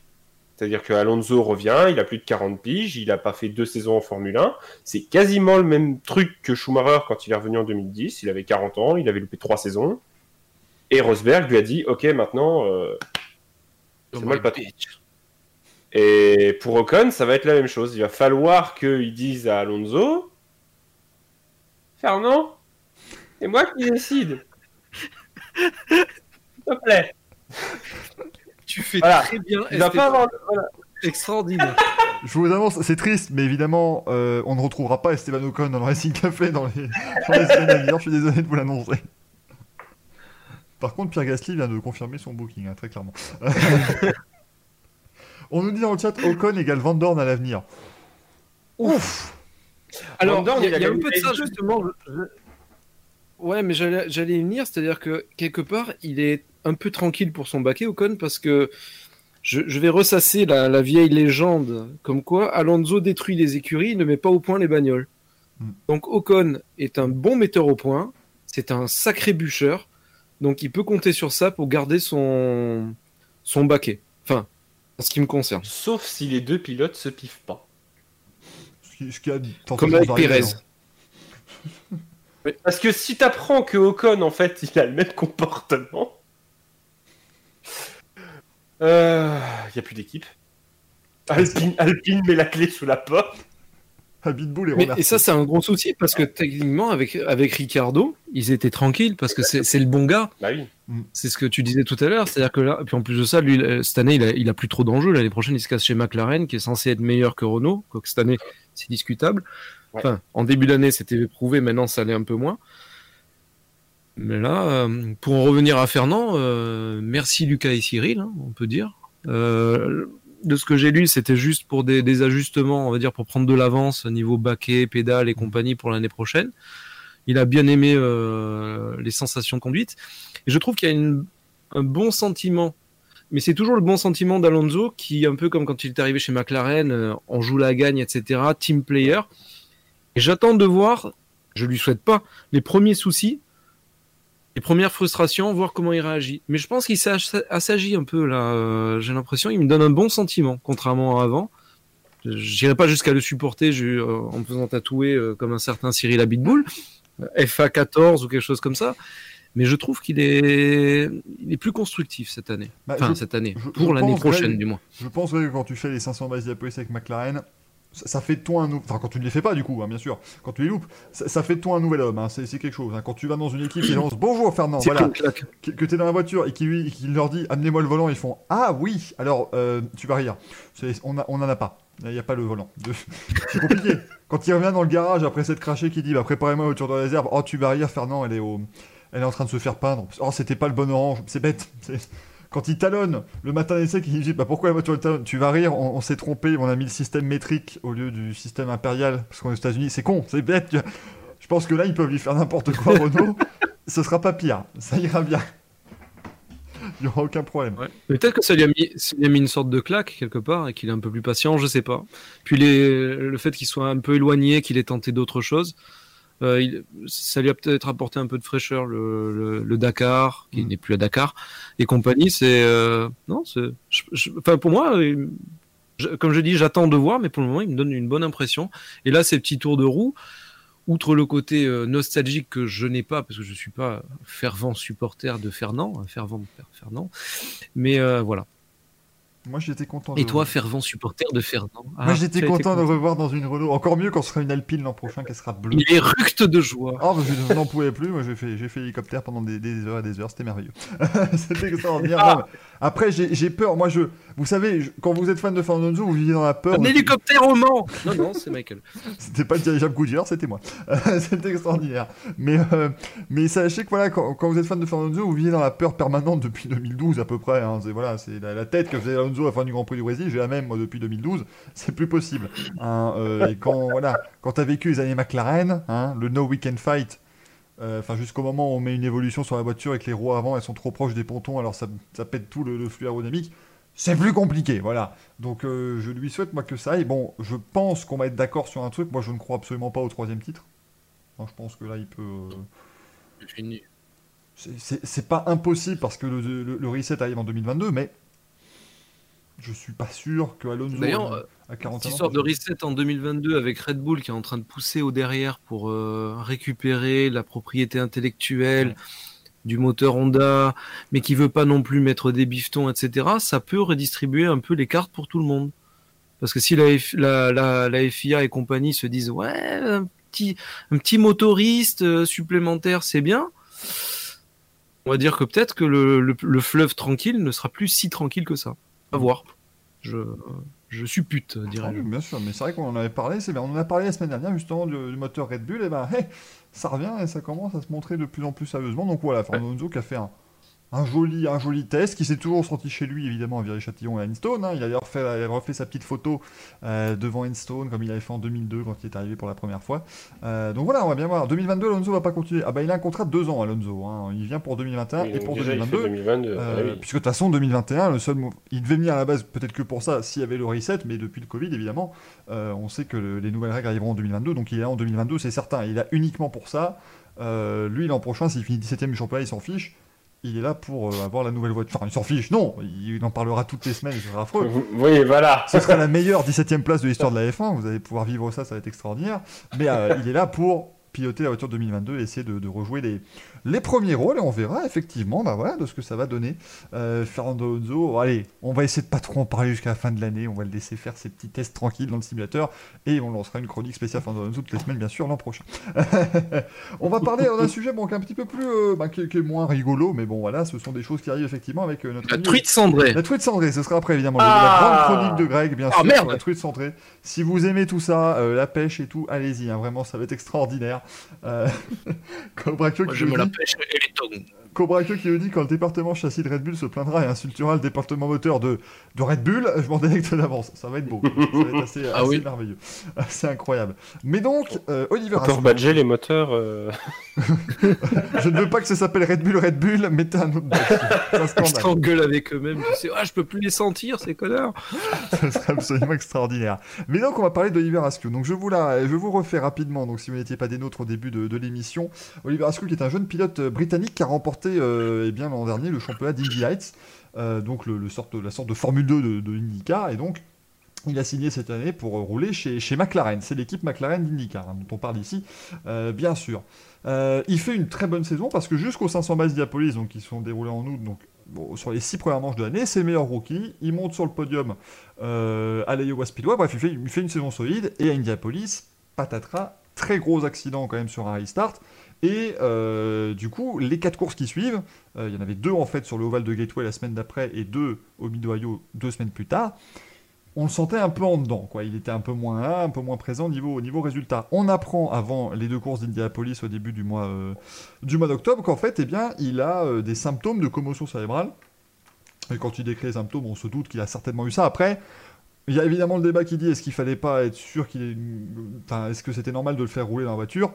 C'est toujours difficile de juger des commotions cérébrales, même avec des protocoles commotion, c'est assez, assez complexe. Mais donc, il s'est retrouvé voilà, en disant bah, « écoutez, euh, ça a été compliqué » et il y a eu donc son, son management qui a dit globalement, voilà, euh, il a aussi fait de son mieux pour faire les courses suivantes, euh, un peu pour cacher ça, parce que quand vous êtes un jeune pilote, sans garantie sur l'avenir, ben c'est difficile de se mettre de côté euh, et, de, et de risquer de perdre son volant, parce que ben, on, on ne fait pas quelques courses et on serait remplacé par quelqu'un qui serait, qui serait au top par exemple. Manque de bol pour Oliver Askew, donc il a appris qu'il ne euh, reviendra pas chez McLaren l'an prochain. Quand vous apprenez ça au mois d'octobre, vous vous doutez qu'évidemment, pour retrouver un volant, ça va être très compliqué. Euh, ça ne va pas être simple pour, euh, pour Oliver Askew. Et je pense que c'est intéressant, effectivement, de, de revenir sur ce sujet. Et, et on, on pensait un peu, je ne sais pas si vous êtes d'accord, mais que ça n'avait plus acte. On sait que dans les années voilà, soixante soixante-dix, bon, on roulait avec des pieds cassés, des machins, on disait, mais ça va, il n'y a pas de problème. Mais finalement, ben, ça revient... Des têtes, des têtes brûlées. Des têtes brûlées, exactement, c'est ce cher Niki. Euh, mais ça revient un petit peu, ce, ce genre de choses. On avait Mark Webber, hein, qui avait fait la fin de saison deux mille dix avec une épaule cassée, en Formule un, mais qui l'a dit après, euh, après coup notamment. On avait, euh, du coup, euh, l'exemple Takinoé de... qui a fait une course avec un Panari, une fois. Oui, je m'en souviens très bien. Ça faisait super mal, au changement de rapport, tu ne pouvais pas savoir. Mais euh, on avait, euh, en NASCAR, Dale Junior qui s'est pris des crashs monumentaux, Euh, qui marchait de travers dans le paddock, tout ce que disait non ça va, et en fait il y avait plein de commotions cérébrales qui ont mené à sa fin de carrière euh, fin deux mille dix-sept. Et en Formule un, Carlos Sainz, on se rappelle de son terrible accident en deux mille quinze au Grand Prix de Russie, euh, lors des essais euh, libres trois, il passe quand même sous une barrière de Tech Pro, hein, qui est arrivée sur son casque, et il l'a avoué plus tard, après avoir fait le Grand Prix le dimanche, il avait des maux de tête, il avait un peu des vertiges, il était voilà, il était pas à cent pour cent, mais il n'avait rien dit pour prendre le départ quand même. Donc, qu'est-ce que vous pensez, vous, que euh, euh, voilà, il faudrait peut-être euh, trouver des choses, des protocoles vraiment peut-être plus précis, plus, plus violents, plus rigoureux, pour éviter justement bah, ces cas où les pilotes se mettent quand même en danger eux-mêmes et aussi leur, euh, leurs adversaires en piste. euh, déjà, déjà, comme je disais euh, en pré, euh, pré-débrief, pour ainsi dire, ce qui est rassurant, c'est que ça veut dire que ces pilotes-là ont un cerveau, ce qui n'est pas le cas de tous les pilotes. Hein. Disons-nous-le. Mais ce qu'il y a, c'est que est-ce qu'on part sur une, euh, on va dire une, un sport mécanique totalement aseptisé, ou comme tu disais, à une époque, euh, des mecs arrivaient euh, limite bourrés euh, au volant. Euh, je, non, je, j'ai, j'exagère, mais euh, avec euh, avec un membre cassé, et cetera. Ou est-ce qu'il faut qu'on en fasse, comme on a l'habitude de le faire maintenant, de, de tout stériliser, de vraiment faire tout un protocole, et cetera, à savoir si un mec a tapé, même s'il a rien d'après les tests, par principe, on lui fait sauter euh, trois semaines de course. Mm. Est-ce qu'il faut en arriver là ? Ou est-ce qu'il faut faire confiance aux pilotes, et cetera. Euh, mais qui dit faire confiance aux pilotes avec de telles déclarations, dit aussi mise en danger de, de la vie d'autrui. C'est-à-dire que si le mec il a, il, il a un truc qui, qui pète en, plein, en pleine course, ça peut avoir des conséquences graves et pour lui, parce qu'il peut se planter méchamment, et pour les autres. Donc, euh, c'est, c'est le vaste débat qui, euh, moi, personnellement, je le laisse au, au, on va dire, au cadre dirigeant de, de ce genre de, de sport, parce que c'est très délicat. C'est-à-dire que d'un côté, tu vas avoir les fans hardcore qui vont dire eh, « ça va, de mon temps, euh, hein, les pilotes, euh, ils faisaient moins de chichi », et dans un autre, t'as les, t'as les hyper prudes qui vont dire « ouais, mais quand même, faudrait lui faire une saison complète, euh, être sûr que... Euh, » Après, il faut, faut faire un peu confiance aux pilotes et se dire que c'est des grands garçons et que s'il y en a un qui est suffisamment idiot pour mettre en danger la vie des autres, euh, faut peut-être le pénaliser après coup. On peut faire le parallèle avec la moto, parce qu'en moto, on roule avec des jambes cassées, euh, des bras euh, voilà, dans des états pas possibles. Marc Marquez, hein, euh... s'est cassé le bras au premier Grand Prix de la saison, il est revenu après, bon, bah, la semaine d'après, bon, bah, maintenant c'est plus, euh, c'est plus compliqué. Donc effectivement, ouais. ça, met, euh, voilà, ça met ce côté-là. Jeff, j'ai bien envie d'avoir ton, ton avis là-dessus.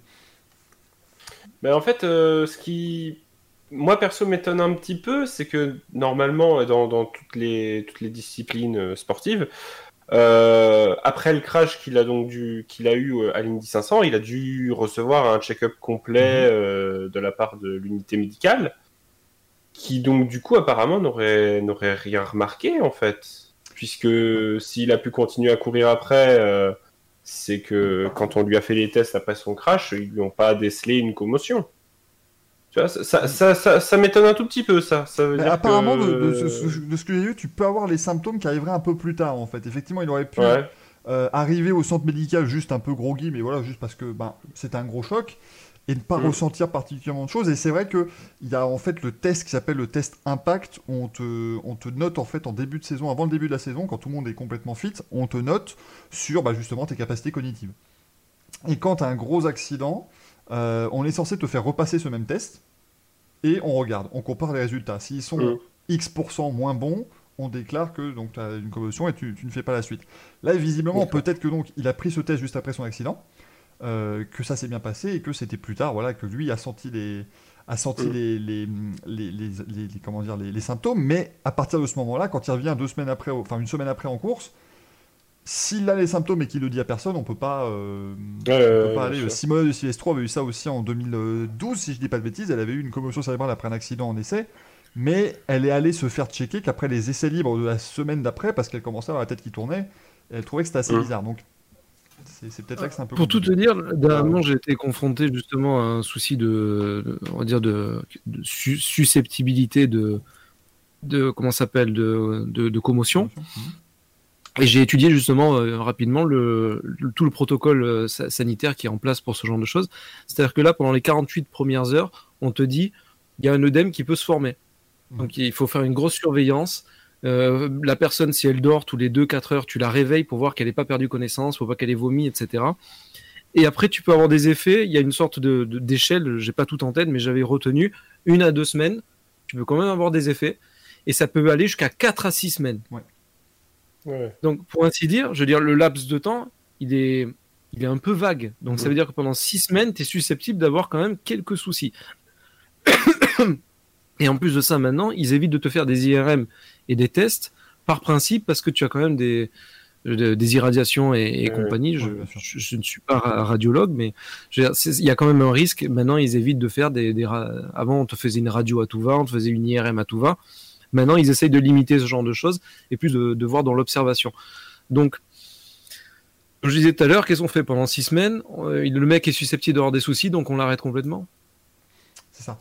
C'est ça qui est assez, euh, assez difficile. Mais je... Parce que dans le chat, on dit qu'il faut qu'il se doute que son maux de tête est dû à ça. Je pense qu'il savait que c'était dû à cet accident-là. Mais là, le souci est qu'il l'a, il l'a un peu caché. En se disant... Non, la veille, il s'était pris une grosse caisse. Donc, euh, en, se... en se disant, si je vais voir l'équipe et je leur dis je suis pas bien et tout, qu'est-ce que ça va faire pour mon, pour mon avenir ? Et là, finalement, bon, bah, après, voilà, après, après la course, euh, après les courses au Midoreo, il a dit voilà, il faut quand même que j'aille voir un médecin. Et on dit voilà, effectivement, c'est sans doute une, une, commotion, une commotion cérébrale. On rappelle que, euh, notamment, la légende de Indy Car Dario Franchitti, c'est sur une commotion cérébrale qu'il a mis un terme à sa carrière. C'est qu'il s'en est pris oui. tellement quand il était jeune, euh, dans les années quatre-vingt-dix, deux mille, où il s'en prenait voilà, tout le temps. Le médecin lui a dit écoute, c'est pas compliqué, euh, c'est limite, je te mets une pichenette derrière l'oreille, tu peux tomber dans les pommes, et si tu te prends un mur avec une monoplace, je suis pas sûr que tu te relèves. Donc euh, bon, là à un moment, tu commences à te dire c'est dangereux. Ah, c'est façon football américain et compagnie. Hein. Il y a des, il y a des sports comme ça qui sont tellement violents, ils se prennent tellement des chocs tout le temps qu'un mmh. jour ou l'autre, la boxe, on leur dit. C'est bien simple, hein. Tu te prends un, un coup à un certain angle, on te ramasse en légumes. Un mauvais coup pas fort, ça peut euh... te, te, t'arrêter complètement. Et on, on nous dit dans le chat, effectivement, un autre exemple cette année dans un autre domaine, mais Romain Bardet en cyclisme, c'est vrai que Romain Bardet a eu une chute au Tour de France, il a fini, il a quand même fait soixante-cinq kilomètres après à vélo, et on nous annonce à l'arrivée qu'il y a une commotion cérébrale. C'est quand même assez... Euh, faut se dire, le gars, après, il fait soixante-cinq kilomètres, ça monte, ça descend, il y a des descentes à quatre-vingts à l'heure, c'est fort de réussir à faire ça, mais... Voilà, est-ce que c'est... Ouais, mais c'est un cycliste. Oui, non, ils n'ont pas grand-chose dans le cerveau, c'est sûr. Mais faut minimiser le poids, c'est normal, faut monter le plus vite possible. Mais voilà, comme... Ah, le... le bâton, aïe, aïe. Comme le dit Rose Bonbon, c'est ça le problème. Quand il y a un enjeu sportif, une fin de contrat, il y a forcément la tentation de cacher au maximum sans se rendre compte des dangers. Bon, bah là, le problème pour Oliver Askew, c'est que effectivement, il, il perd son volant. Et comme on le demandait aussi, c'est pas pour cacher des mauvais résultats. C'est simplement que, voilà, il faisait une bonne saison. Euh, Askew, il n'y avait pas à dire. Franchement, les pilotes McLaren nous épataient tout au long de l'année.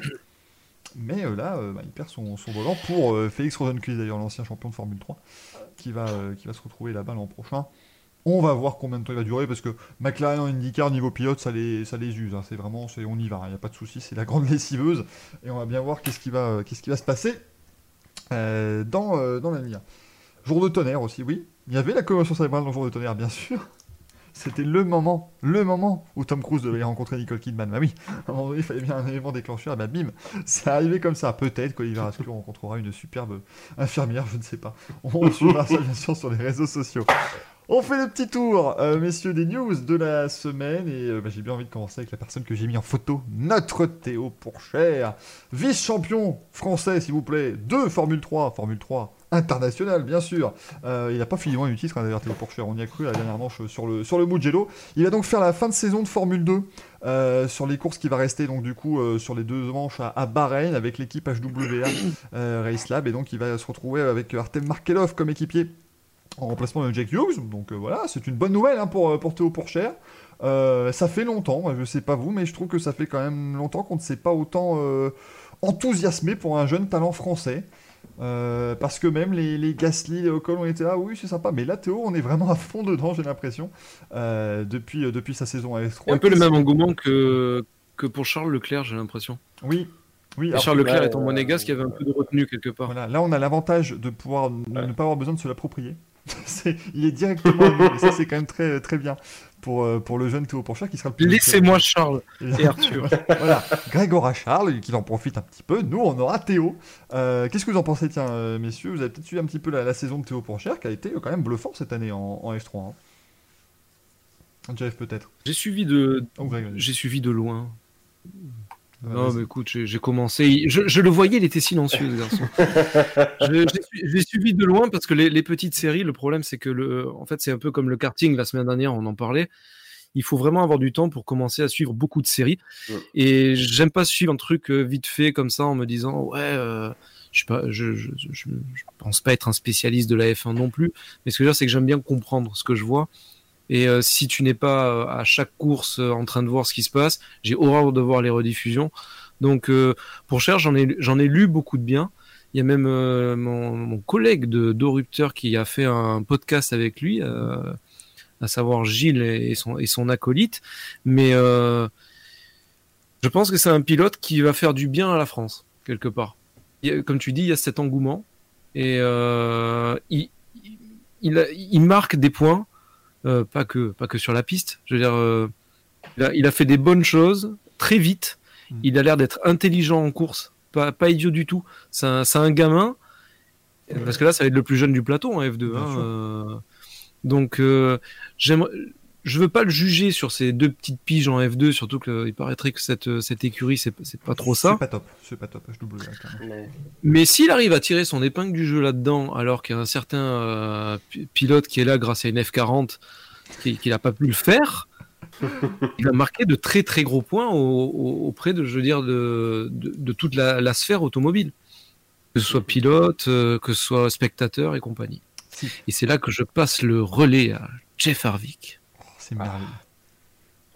Alors, euh, ouais, je, je suis un peu d'accord qu'effectivement, il va y avoir, euh, va y avoir de l'engouement de voir euh, Pourcher arriver en F deux, même si là, clairement, les, les, deux, les deux courses qu'il va faire, c'est principalement pour accumuler de l'expérience. Faut clairement pas attendre un, un résultat euh, tout de suite. S'il en fait un, c'est fantastique, mais c'est pas le but premier de, de, de la manœuvre.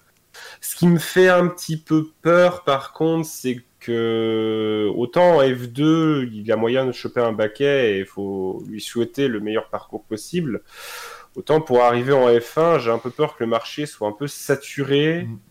Il n'a pas l'air d'être backé par euh, un programme jeune d'une équipe. Non. Alpha, mais Alpha, ils sont blindés là, avec Schumacher qui arrive. Ouais, voilà, Alpha, tu vois, c'est, c'est un peu compliqué. Donc ça, ça me... Ouais, je suis un petit peu hésitant là-dessus.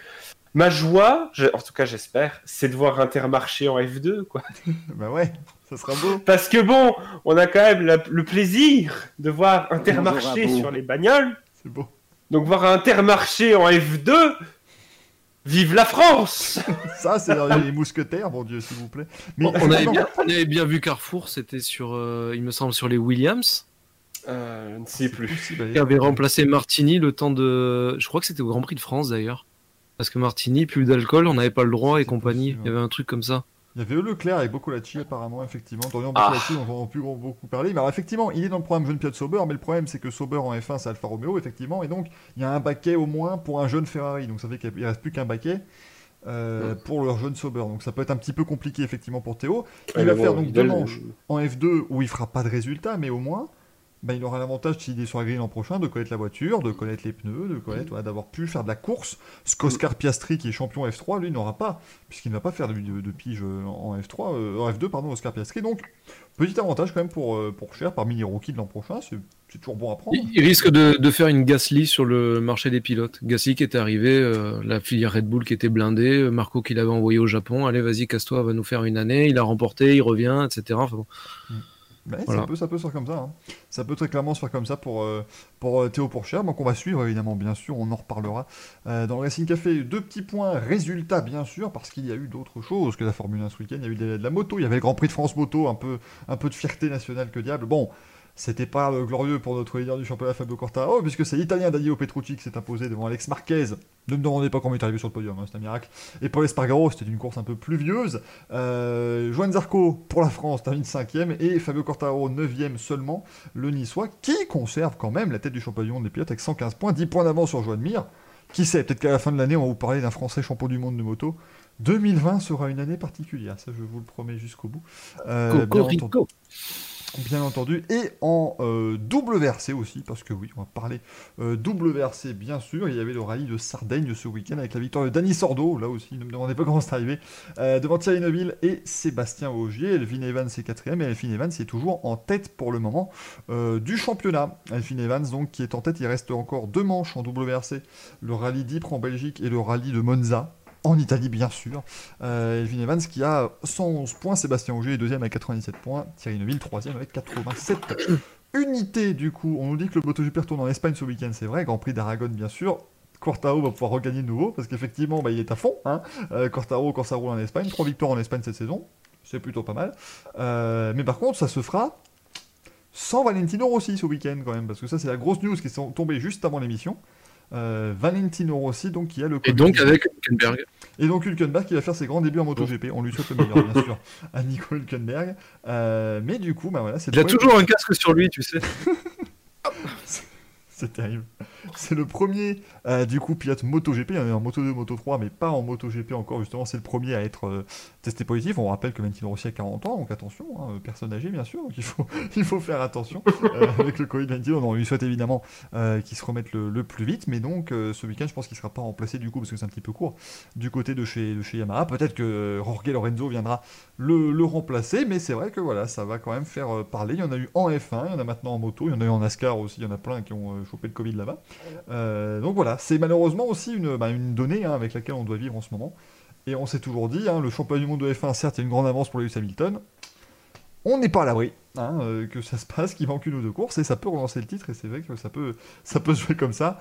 Euh, Greg, ils sont à fond pour le Hülkenberg en MotoGP, hein, très clairement dans le chat, là, ils ont, ils ont tous hâte. Ah bah, bah, écoute, je suis pas sûr euh... qu'on dira bravo comme on l'a fait ce week-end, hein, euh, parce qu'à mon avis, il finira pas huitième.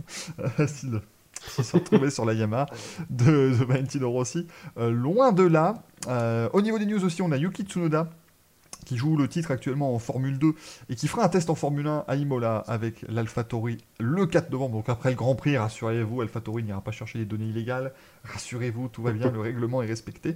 Euh, est-ce que justement, on se doute, hein, ça peut être évidemment euh, sa possibilité d'aller remplacer euh, Daniel Ricciardo l'an prochain. Bah, disons qu'avec avec tous ces roulages, avec une voiture deux mille dix-huit, à la fin de l'année, il va faire les tests avec euh, la vraie AlphaTauri, mmh. donc euh, à Abu Dhabi, les, les jeunes pilotes, où Alonso devrait s'incruster peut-être, on ne sait pas, les jeunes pilotes, mais euh, il, il va l'avoir sa super licence à force de rouler, et plus euh, son palmarès. Ah bah de toute façon, il a, s'il finit en le top quatre de la F deux, il est troisième pour le moment, euh, il a les points de super licence qu'il faut, donc effectivement... On, on imagine que... De bah, toute façon, chez Red Bull, actuellement, c'est leur seul, euh, leur seul salut. Hein. J'en parlais, euh, j'en ai fait une vidéo, effectivement, en début de semaine. Si Tsunoda n'a pas de super licence, ils n'ont pas de jeune pilote qui peut aller remplacer Kia de toute façon. Euh, mmh. Donc, soit ils mettent Albon à la place de Kia chez AlphaTauri et ils amènent un Perez ou un Hülkenberg s'ils ont envie d'aller chercher ailleurs pour le remplacer chez Red Bull l'an prochain. Ou alors, bah, on Je laisse... On laisse Albon. On laisse Albon dans la Red Bull. Il fait encore ses performances formidables. Et puis, on voit pour deux mille vingt-deux... si on peut pas avoir quelqu'un quelqu'un au meilleur niveau. Euh, mais donc du coup, bah, Yuki Tsunoda, oui effectivement, on peut grandement imaginer quand même qu'il sera au volant euh, l'an prochain, le, le pilote japonais euh, au volant donc de, de l'Alpha Tauri. Euh, on a également Antonio Félix Acosta qui fera un test en IndyCar avec l'écurie Letterman la Nigan Racing. On ne sait pas ce que ça va donner, hein, puis il roule en, en Formule deux pour l'instant, mais c'est vrai que bah, ce serait pas mal parce que Acosta c'était aussi un grand espoir hein, de la F un à l'époque, c'était à lui quand même euh, qu'on pensait chez Red Bull euh, avant, euh, à l'époque c'était avec euh, juste après Ricardo Evian, hein, si je dis pas de bêtises, c'était pour deux mille quatorze. On pensait à lui, on l'a envoyé faire une saison en Formule trois point cinq, il n'a pas gagné le titre, et bah pouf, Daniel Ricciardo lui est passé euh, devant, et depuis bah, Acosta n'a plus vraiment été proche de la, de la F un, hein, très clairement.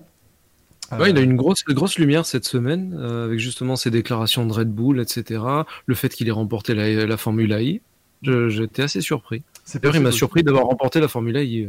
Ah oui, ça, mais c'était... Et puis en plus, en dominant, hein, clairement, là, le, la fin de saison à Berlin, il était, il était au taquet. À voir, effectivement, ça peut être aussi... voilà, hein, Alex Albon, personne ne l'attendait, il a signé un contrat en Formule deux avant d'être rappelé par Red Bull pour, euh, pour Toro Rosso. Donc, exact. Tout est possible, hein, très clairement. Là, j'avoue que... Voilà, pour l'instant, on nous dit qu'il reste un ou deux baquets seulement, qu'ils ont con- considéré les autres. On est, un peu, voilà, on est un peu dans le flou, on verra un petit peu ce que choisira Red Bull. Il y a celui de chez Mercedes. Et oui, parce que... Hamilton n'a pas re-signé. Au côté de Valtteri Bottas, que qui, je sache. Qui pilotera l'an prochain chez Mercedes, on ne sait pas. Ça se trouve, euh, ce sera... Celui qui le mérite, c'est Russell, mais... Ce sera Nico Hülkenberg, je ne sais pas. C'est pas demain la veille. Ah bah Russell, bah Russell, moi je parie sur lui, parce que comme l'an prochain, il a encore son contrat Williams, à mon avis, il garde Bottas pour ça. Et puis deux mille vingt-deux, on ouais. espère qu'ils vont monter Russell, parce que sinon, la, la filière Mercedes, je commence à avoir du mal à comprendre à quoi elle sert. Hein. Après, après Verlaine et Ocon, ça fait... Là, la plus efficace pour le moment, c'est Ferrari. Hein. Ah bah, ils ont emmené Leclerc, c'est déjà bien. Euh, et puis, puis Perez est toujours là. Il était ouais. jeune pilote Ferrari, Perez. Il est toujours là. Vrai. Bravo à lui.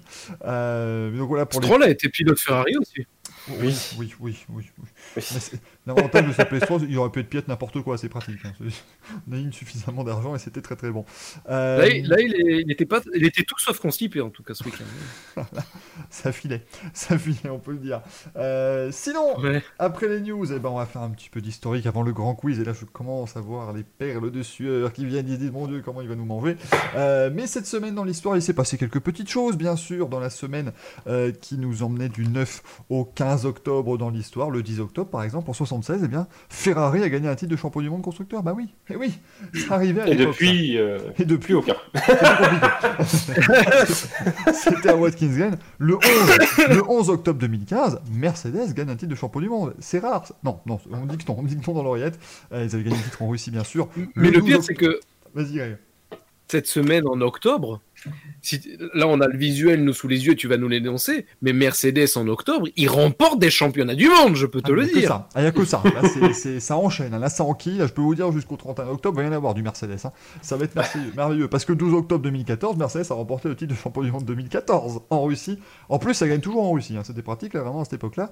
Euh, Williams était également champion du monde au Japon en quatre-vingt-dix-sept, et Michael Schumacher, hein. Champion du monde pour la sixième fois en deux mille trois, le douze octobre deux mille trois donc, après un Grand Prix de toute beauté quand même où il allait percuter son, son frère, faire de tête à queue des machins, enfin c'était absolument merveilleux, mais il a quand même fini huitième et il a marqué euh, le point qu'il fallait pour aller devenir champion du monde euh, aux dépens de Kimi Räikkönen, et Ferrari a gagné le titre d'ailleurs cette année-là. Le treize octobre, c'est ce que j'ai choisi pour la petite photo à droite, c'est Damon Hill, Damon Hill champion du monde de Formule un, ça aussi, hein, prenez le temps, hein, c'est, c'est un truc, il faut, faut se mouiller la nuque avant, mais voilà, Damon Hill champion du monde de Formule un en quatre-vingt-seize, en remportant le Grand Prix du Japon à Suzuka, et le treize octobre deux mille dix-neuf, Mercedes a remporté le titre de champion du monde au Japon aussi, comme quoi, hein, c'est incroyable. Et puis finalement, le quinze octobre quatre-vingt-treize, on a aussi eu des champions, euh, quatre-vingt-trois, pardon, on a aussi des champions du monde avec Nelson Piquet, champion du monde en quatre-vingt-trois, bon c'est aussi hein, les, les titres de Nelson Piquet, on pourra en faire une émission entière, et Ferrari champion du monde quatre-vingt-trois aussi lors du Grand Prix de, d'Afrique du Sud pour les deux, la salsa du Damon disait-on, bravo Aurélien, je t'applaudis, voilà vraiment parce qu'elle est très très bonne très, très belle, très, très excellente. Euh, et maintenant mesdames et messieurs, nous allons pouvoir interroger nos amis, nos amis Jeff et Greg sur leurs connaissances. Alors j'avoue on... c'est moi on s'est dit aujourd'hui voilà Euh, bon, enfin, on se dit non, parce que si je l'aurais dit, évidemment, euh, le quiz n'a plus aucun intérêt. Je me suis dit, bien sûr, que c'est pour le quiz... Alors, Google. Bah, j'allais m'intéresser à, à Lewis Hamilton. Voilà, euh, parce que la semaine dernière, je vous avais fait des, des grilles de départ ah. des, grands prix, euh, des Grands Prix de, de, de, de Nürburgring. Et là, j'ai envie que sans Est-ce Google... Est-ce que j'ai le droit de prendre mes notes? Bien sûr que non. Que sans Google et sans... Ah, je... et, que sans Google et sans Statéphane et sans quoi que ce soit, vous me citiez l'un après l'autre les euh, pays où Lewis Hamilton a gagné un Grand Prix de Formule un. Il euh, y en a eu pas mal. Hein, Monaco. Que, ouais, ça devrait tenir. Ah ouais. Mais que vous me citiez ça l'un après, on va commencer par Jeff. Et on okay. va voir qui va se tromper en premier, oh bien sûr. C'est parti, Jeff. Alors, les États-Unis. Ah bah ça, oui, hein, ça, il, il s'est fait plaisir. Hein. Six victoires quand même aux États-Unis, à Indianapolis, à Austin. Greg. Strollland.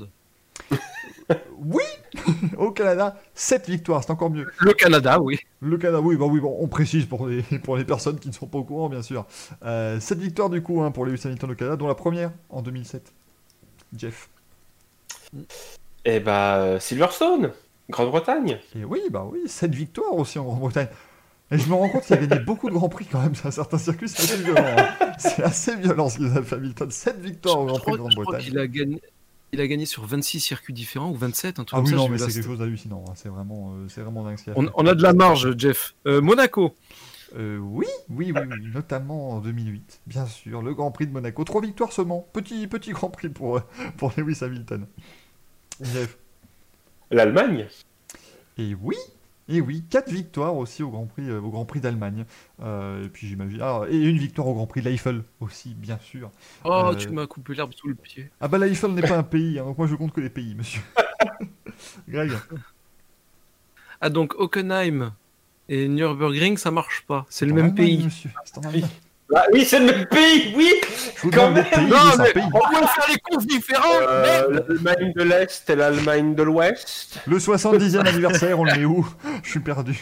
Les gagnants R F A. euh, J'ai envie de dire Spa, la Belgique. Oui, la Belgique, quatre victoires. Certains diront cinq avec deux mille huit, mais quatre victoires pour Lewis Hamilton au Grand Prix de Belgique. Jeff. La France. Et oui, et oui, deux victoires de Lewis Hamilton au Paul Ricard à chaque fois, parce que quand euh, il a fait de la F un et que c'était au, à Manicourt, il ne gagnait pas les Grands Prix, il n'en a fait que deux. Greg. Espagne. Eh oui, cinq succès en Grand Prix d'Espagne, donc ça va, hein, c'est, c'est correct, hein, très clairement, pour, pour Lewis Hamilton, cinq victoires sur le circuit de Barcelone. Jeff. Euh, L'Autriche. Oui, et une seule victoire en Autriche, hein, de Lewis Hamilton. Euh, c'était, euh, c'était en... En deux mille seize, quand euh, le pauvre Nico Rosberg a eu un problème de, de volant, c'est, j'ai pas compris, il est arrivé à une épingle, il n'a pas tourné, je ne sais pas, je sais pas ce qui s'est passé, c'est quand même assez, assez étonnant. Euh, on nous demande, ah, la Catalogne, c'est l'Espagne. Arrêtez, arrêtez le truc, oui. Greg. Il y a des séparatistes. euh, alors, moi, je viens du futur et je sais qu'il a gagné au Vietnam, mais sinon, je vais te dire la Chine. Oui, oui, oui, six victoires. Alors, on reprend les bons Grands Prix de Lewis Hamilton. six victoires au Grand Prix de Chine. On nous cite la Yougoslavie dans le chat. Presque. Sur l'A D A. Il a gagné sur l'A D A à l'époque. Je m'en souviens sur, très bien. Sur Avtovaz. Jeff. Euh, L'Italie. Oui, cinq victoires en Italie. Et on, on se rappelle bien sûr des belles parades Mercedes après le Grand Prix pour narguer Ferrari. C'était toujours sympa. Euh, Greg. Le Mexique. Euh, le euh, Mexique, eh bien oui, deux victoires de Lewis Hamilton au Mexique. Et pardon, oui, il a aussi gagné cette année en Autriche puisqu'il a gagné le Grand Prix de Styrie, bien sûr. Je, dont on mea culpa pour tout à l'heure. Jeff. Euh, Singapour. Et oui, quand sa McLaren ne tombait pas en panne, eh bien il remportait des Grands Prix aussi à Singapour et aussi avec la Mercedes. Quatre victoires pour Lewis Hamilton à Singapour. Greg. Un peu plus au sud de l'Australie. Et oui, deux victoires seulement en Australie. Commence pas les saisons, Lewis Hamilton, c'est pas bien. C'est pas bien, il devrait faire mieux. Euh, Jeff. Euh, eh bien, la Hongrie. Ah bah là, oui, il y en a huit quand même. Hein. Là, c'est, là, ça commence à faire. Hein. Le circuit sur lequel il s'est le plus imposé, le Hungaroring. huit victoires, bim, allez. Greg. Japan. Oui, oui, oui, cinq victoires au Japon. Je me rends compte, en fait, on peut quasiment faire tous les Grands Prix depuis deux mille dix, hein, c'est pratique. Mais oui, oui, cinq victoires au Japon pour, euh, pour Lewis Hamilton. Jeff. Euh, L'Azerbaïdjan. Oui, oui, oui, oui. Quand même une victoire, malgré toutes les merdes qui lui arrivent en Azerbaïdjan, il a quand même réussi à gagner le Grand Prix un jour. Lewis Hamilton, Greg. Je vais jouer au con. L'Europe. C'est pas un pays, l'Europe, Greg, enfin. Je m'en fous. Et alors, on, on va prendre ta réponse, ok. Il faut qu'on se mette d'accord sur les règles. Hein. Eh ben Lewis Hamilton n'a jamais gagné Grand Prix d'Europe, c'est dommage. Ah, ben voilà, voilà, c'est bravo, magique. Bravo à Jeff. Allez, qui s'impose, sublime. Ah, oh, c'était facile. Facile. C'était beau. Alors qu'il y avait encore le Brésil, par exemple. tu vois. Ah oui, alors, le Brésil. Euh, euh, bah oui. Hein. Avait, Puis Bahreïn. Il y avait, y avait ah, Abu bah, Dhabi, oui. le Brésil, ah, Abu Dhabi. Voilà. Ouais, des petits trucs, hein, des petits trucs qu'on voit pas souvent. Le, le Brésil, tout ça, oui, oui, oui, hein, oui, oui. Non, l'Italie, on l'avait dit effectivement, la Russie, Singapour, voilà. Il y avait quelques grands prix hein, où ça, où ça gagnait hein, pour Lewis Hamilton très clairement. Là où il n'a jamais gagné, euh, il n'a jamais gagné le Grand Prix du soixante-dixième anniversaire. Ça, c'est un truc qui restera à vie. Euh, comme une tâche, je trouve, sur son palmarès. C'est pour ça que ça ne peut pas être l'un des plus grands pilotes de l'histoire de la F un. Euh, il n'a jamais gagné. Ça balance en fin d'émission. Voilà. Voilà. Vous avez suivi tout le truc au début, mais on n'en pensait pas un mot. Euh, il n'a jamais gagné le Grand Prix de Corée du Sud, ni le Grand Prix d'Inde. Euh, ouais. Faut dire qu'à cette époque-là, à part Sebastian Vettel, il n'y a pas grand monde qui a gagné ces Grands Prix. Et Alonso en deux mille dix en Corée, quand même. Hein. On, on le salue. Euh, l'ami Fernand. Mais donc, en tout cas, voilà, Jeff, première participation quiz, première victoire. Greg, deuxième participation quiz. Et euh, deuxième participation au quiz. Euh, voilà qui clôture notre deuxième du Racing Café. J'espère que ça vous a plu. C'est vous pas avez facile à faire, mais très, c'est bien joué. Très, très nombreux ce soir. Merci pour tous les follow, pour tous les bits, pour tous les abonnements. C'est formidable. On se retrouve bien sûr la semaine prochaine, vingt heures trente. Le rendez-vous est pris. Euh, j'espère que Jeff et Greg, ça vous a plu et qu'on vous reverra à l'avenir, bien sûr, dans le Racing Café. Ça commence, bien sûr, ma- maintenant que le, maintenant que le, comment dire, que le couvre-feu arrive, on est seul ouvert après vingt et une heures, donc ça va commencer à taper à la porte et à vouloir venir. Hein, et on n'est pas plus de six. Et voilà, et on ne sera jamais plus de six, bien sûr, promis, euh, voilà, évidemment, hein, restez chez vous, c'est bien important, j'espère que ça vous a plu. On se retrouve donc du coup jeudi prochain, vingt heures trente, pour le Racing Café, on reviendra sur ce qui se passe passer ce week-end, et sur ce qui se passera le week-end prochain, parce qu'on sera avant le Grand Prix du Portugal à Portimao, la Formule un à Portimao pour la première fois, ce sera extrêmement intéressant. Je vais vous emmener sur le stream de l'ami Mikey McFly en raid à la fin, vous n'avez pas à bouger, merci d'avoir été aussi euh, présent, et on se retrouve donc jeudi prochain, ciao ciao ciao. On parlait du brochet arc-en-ciel.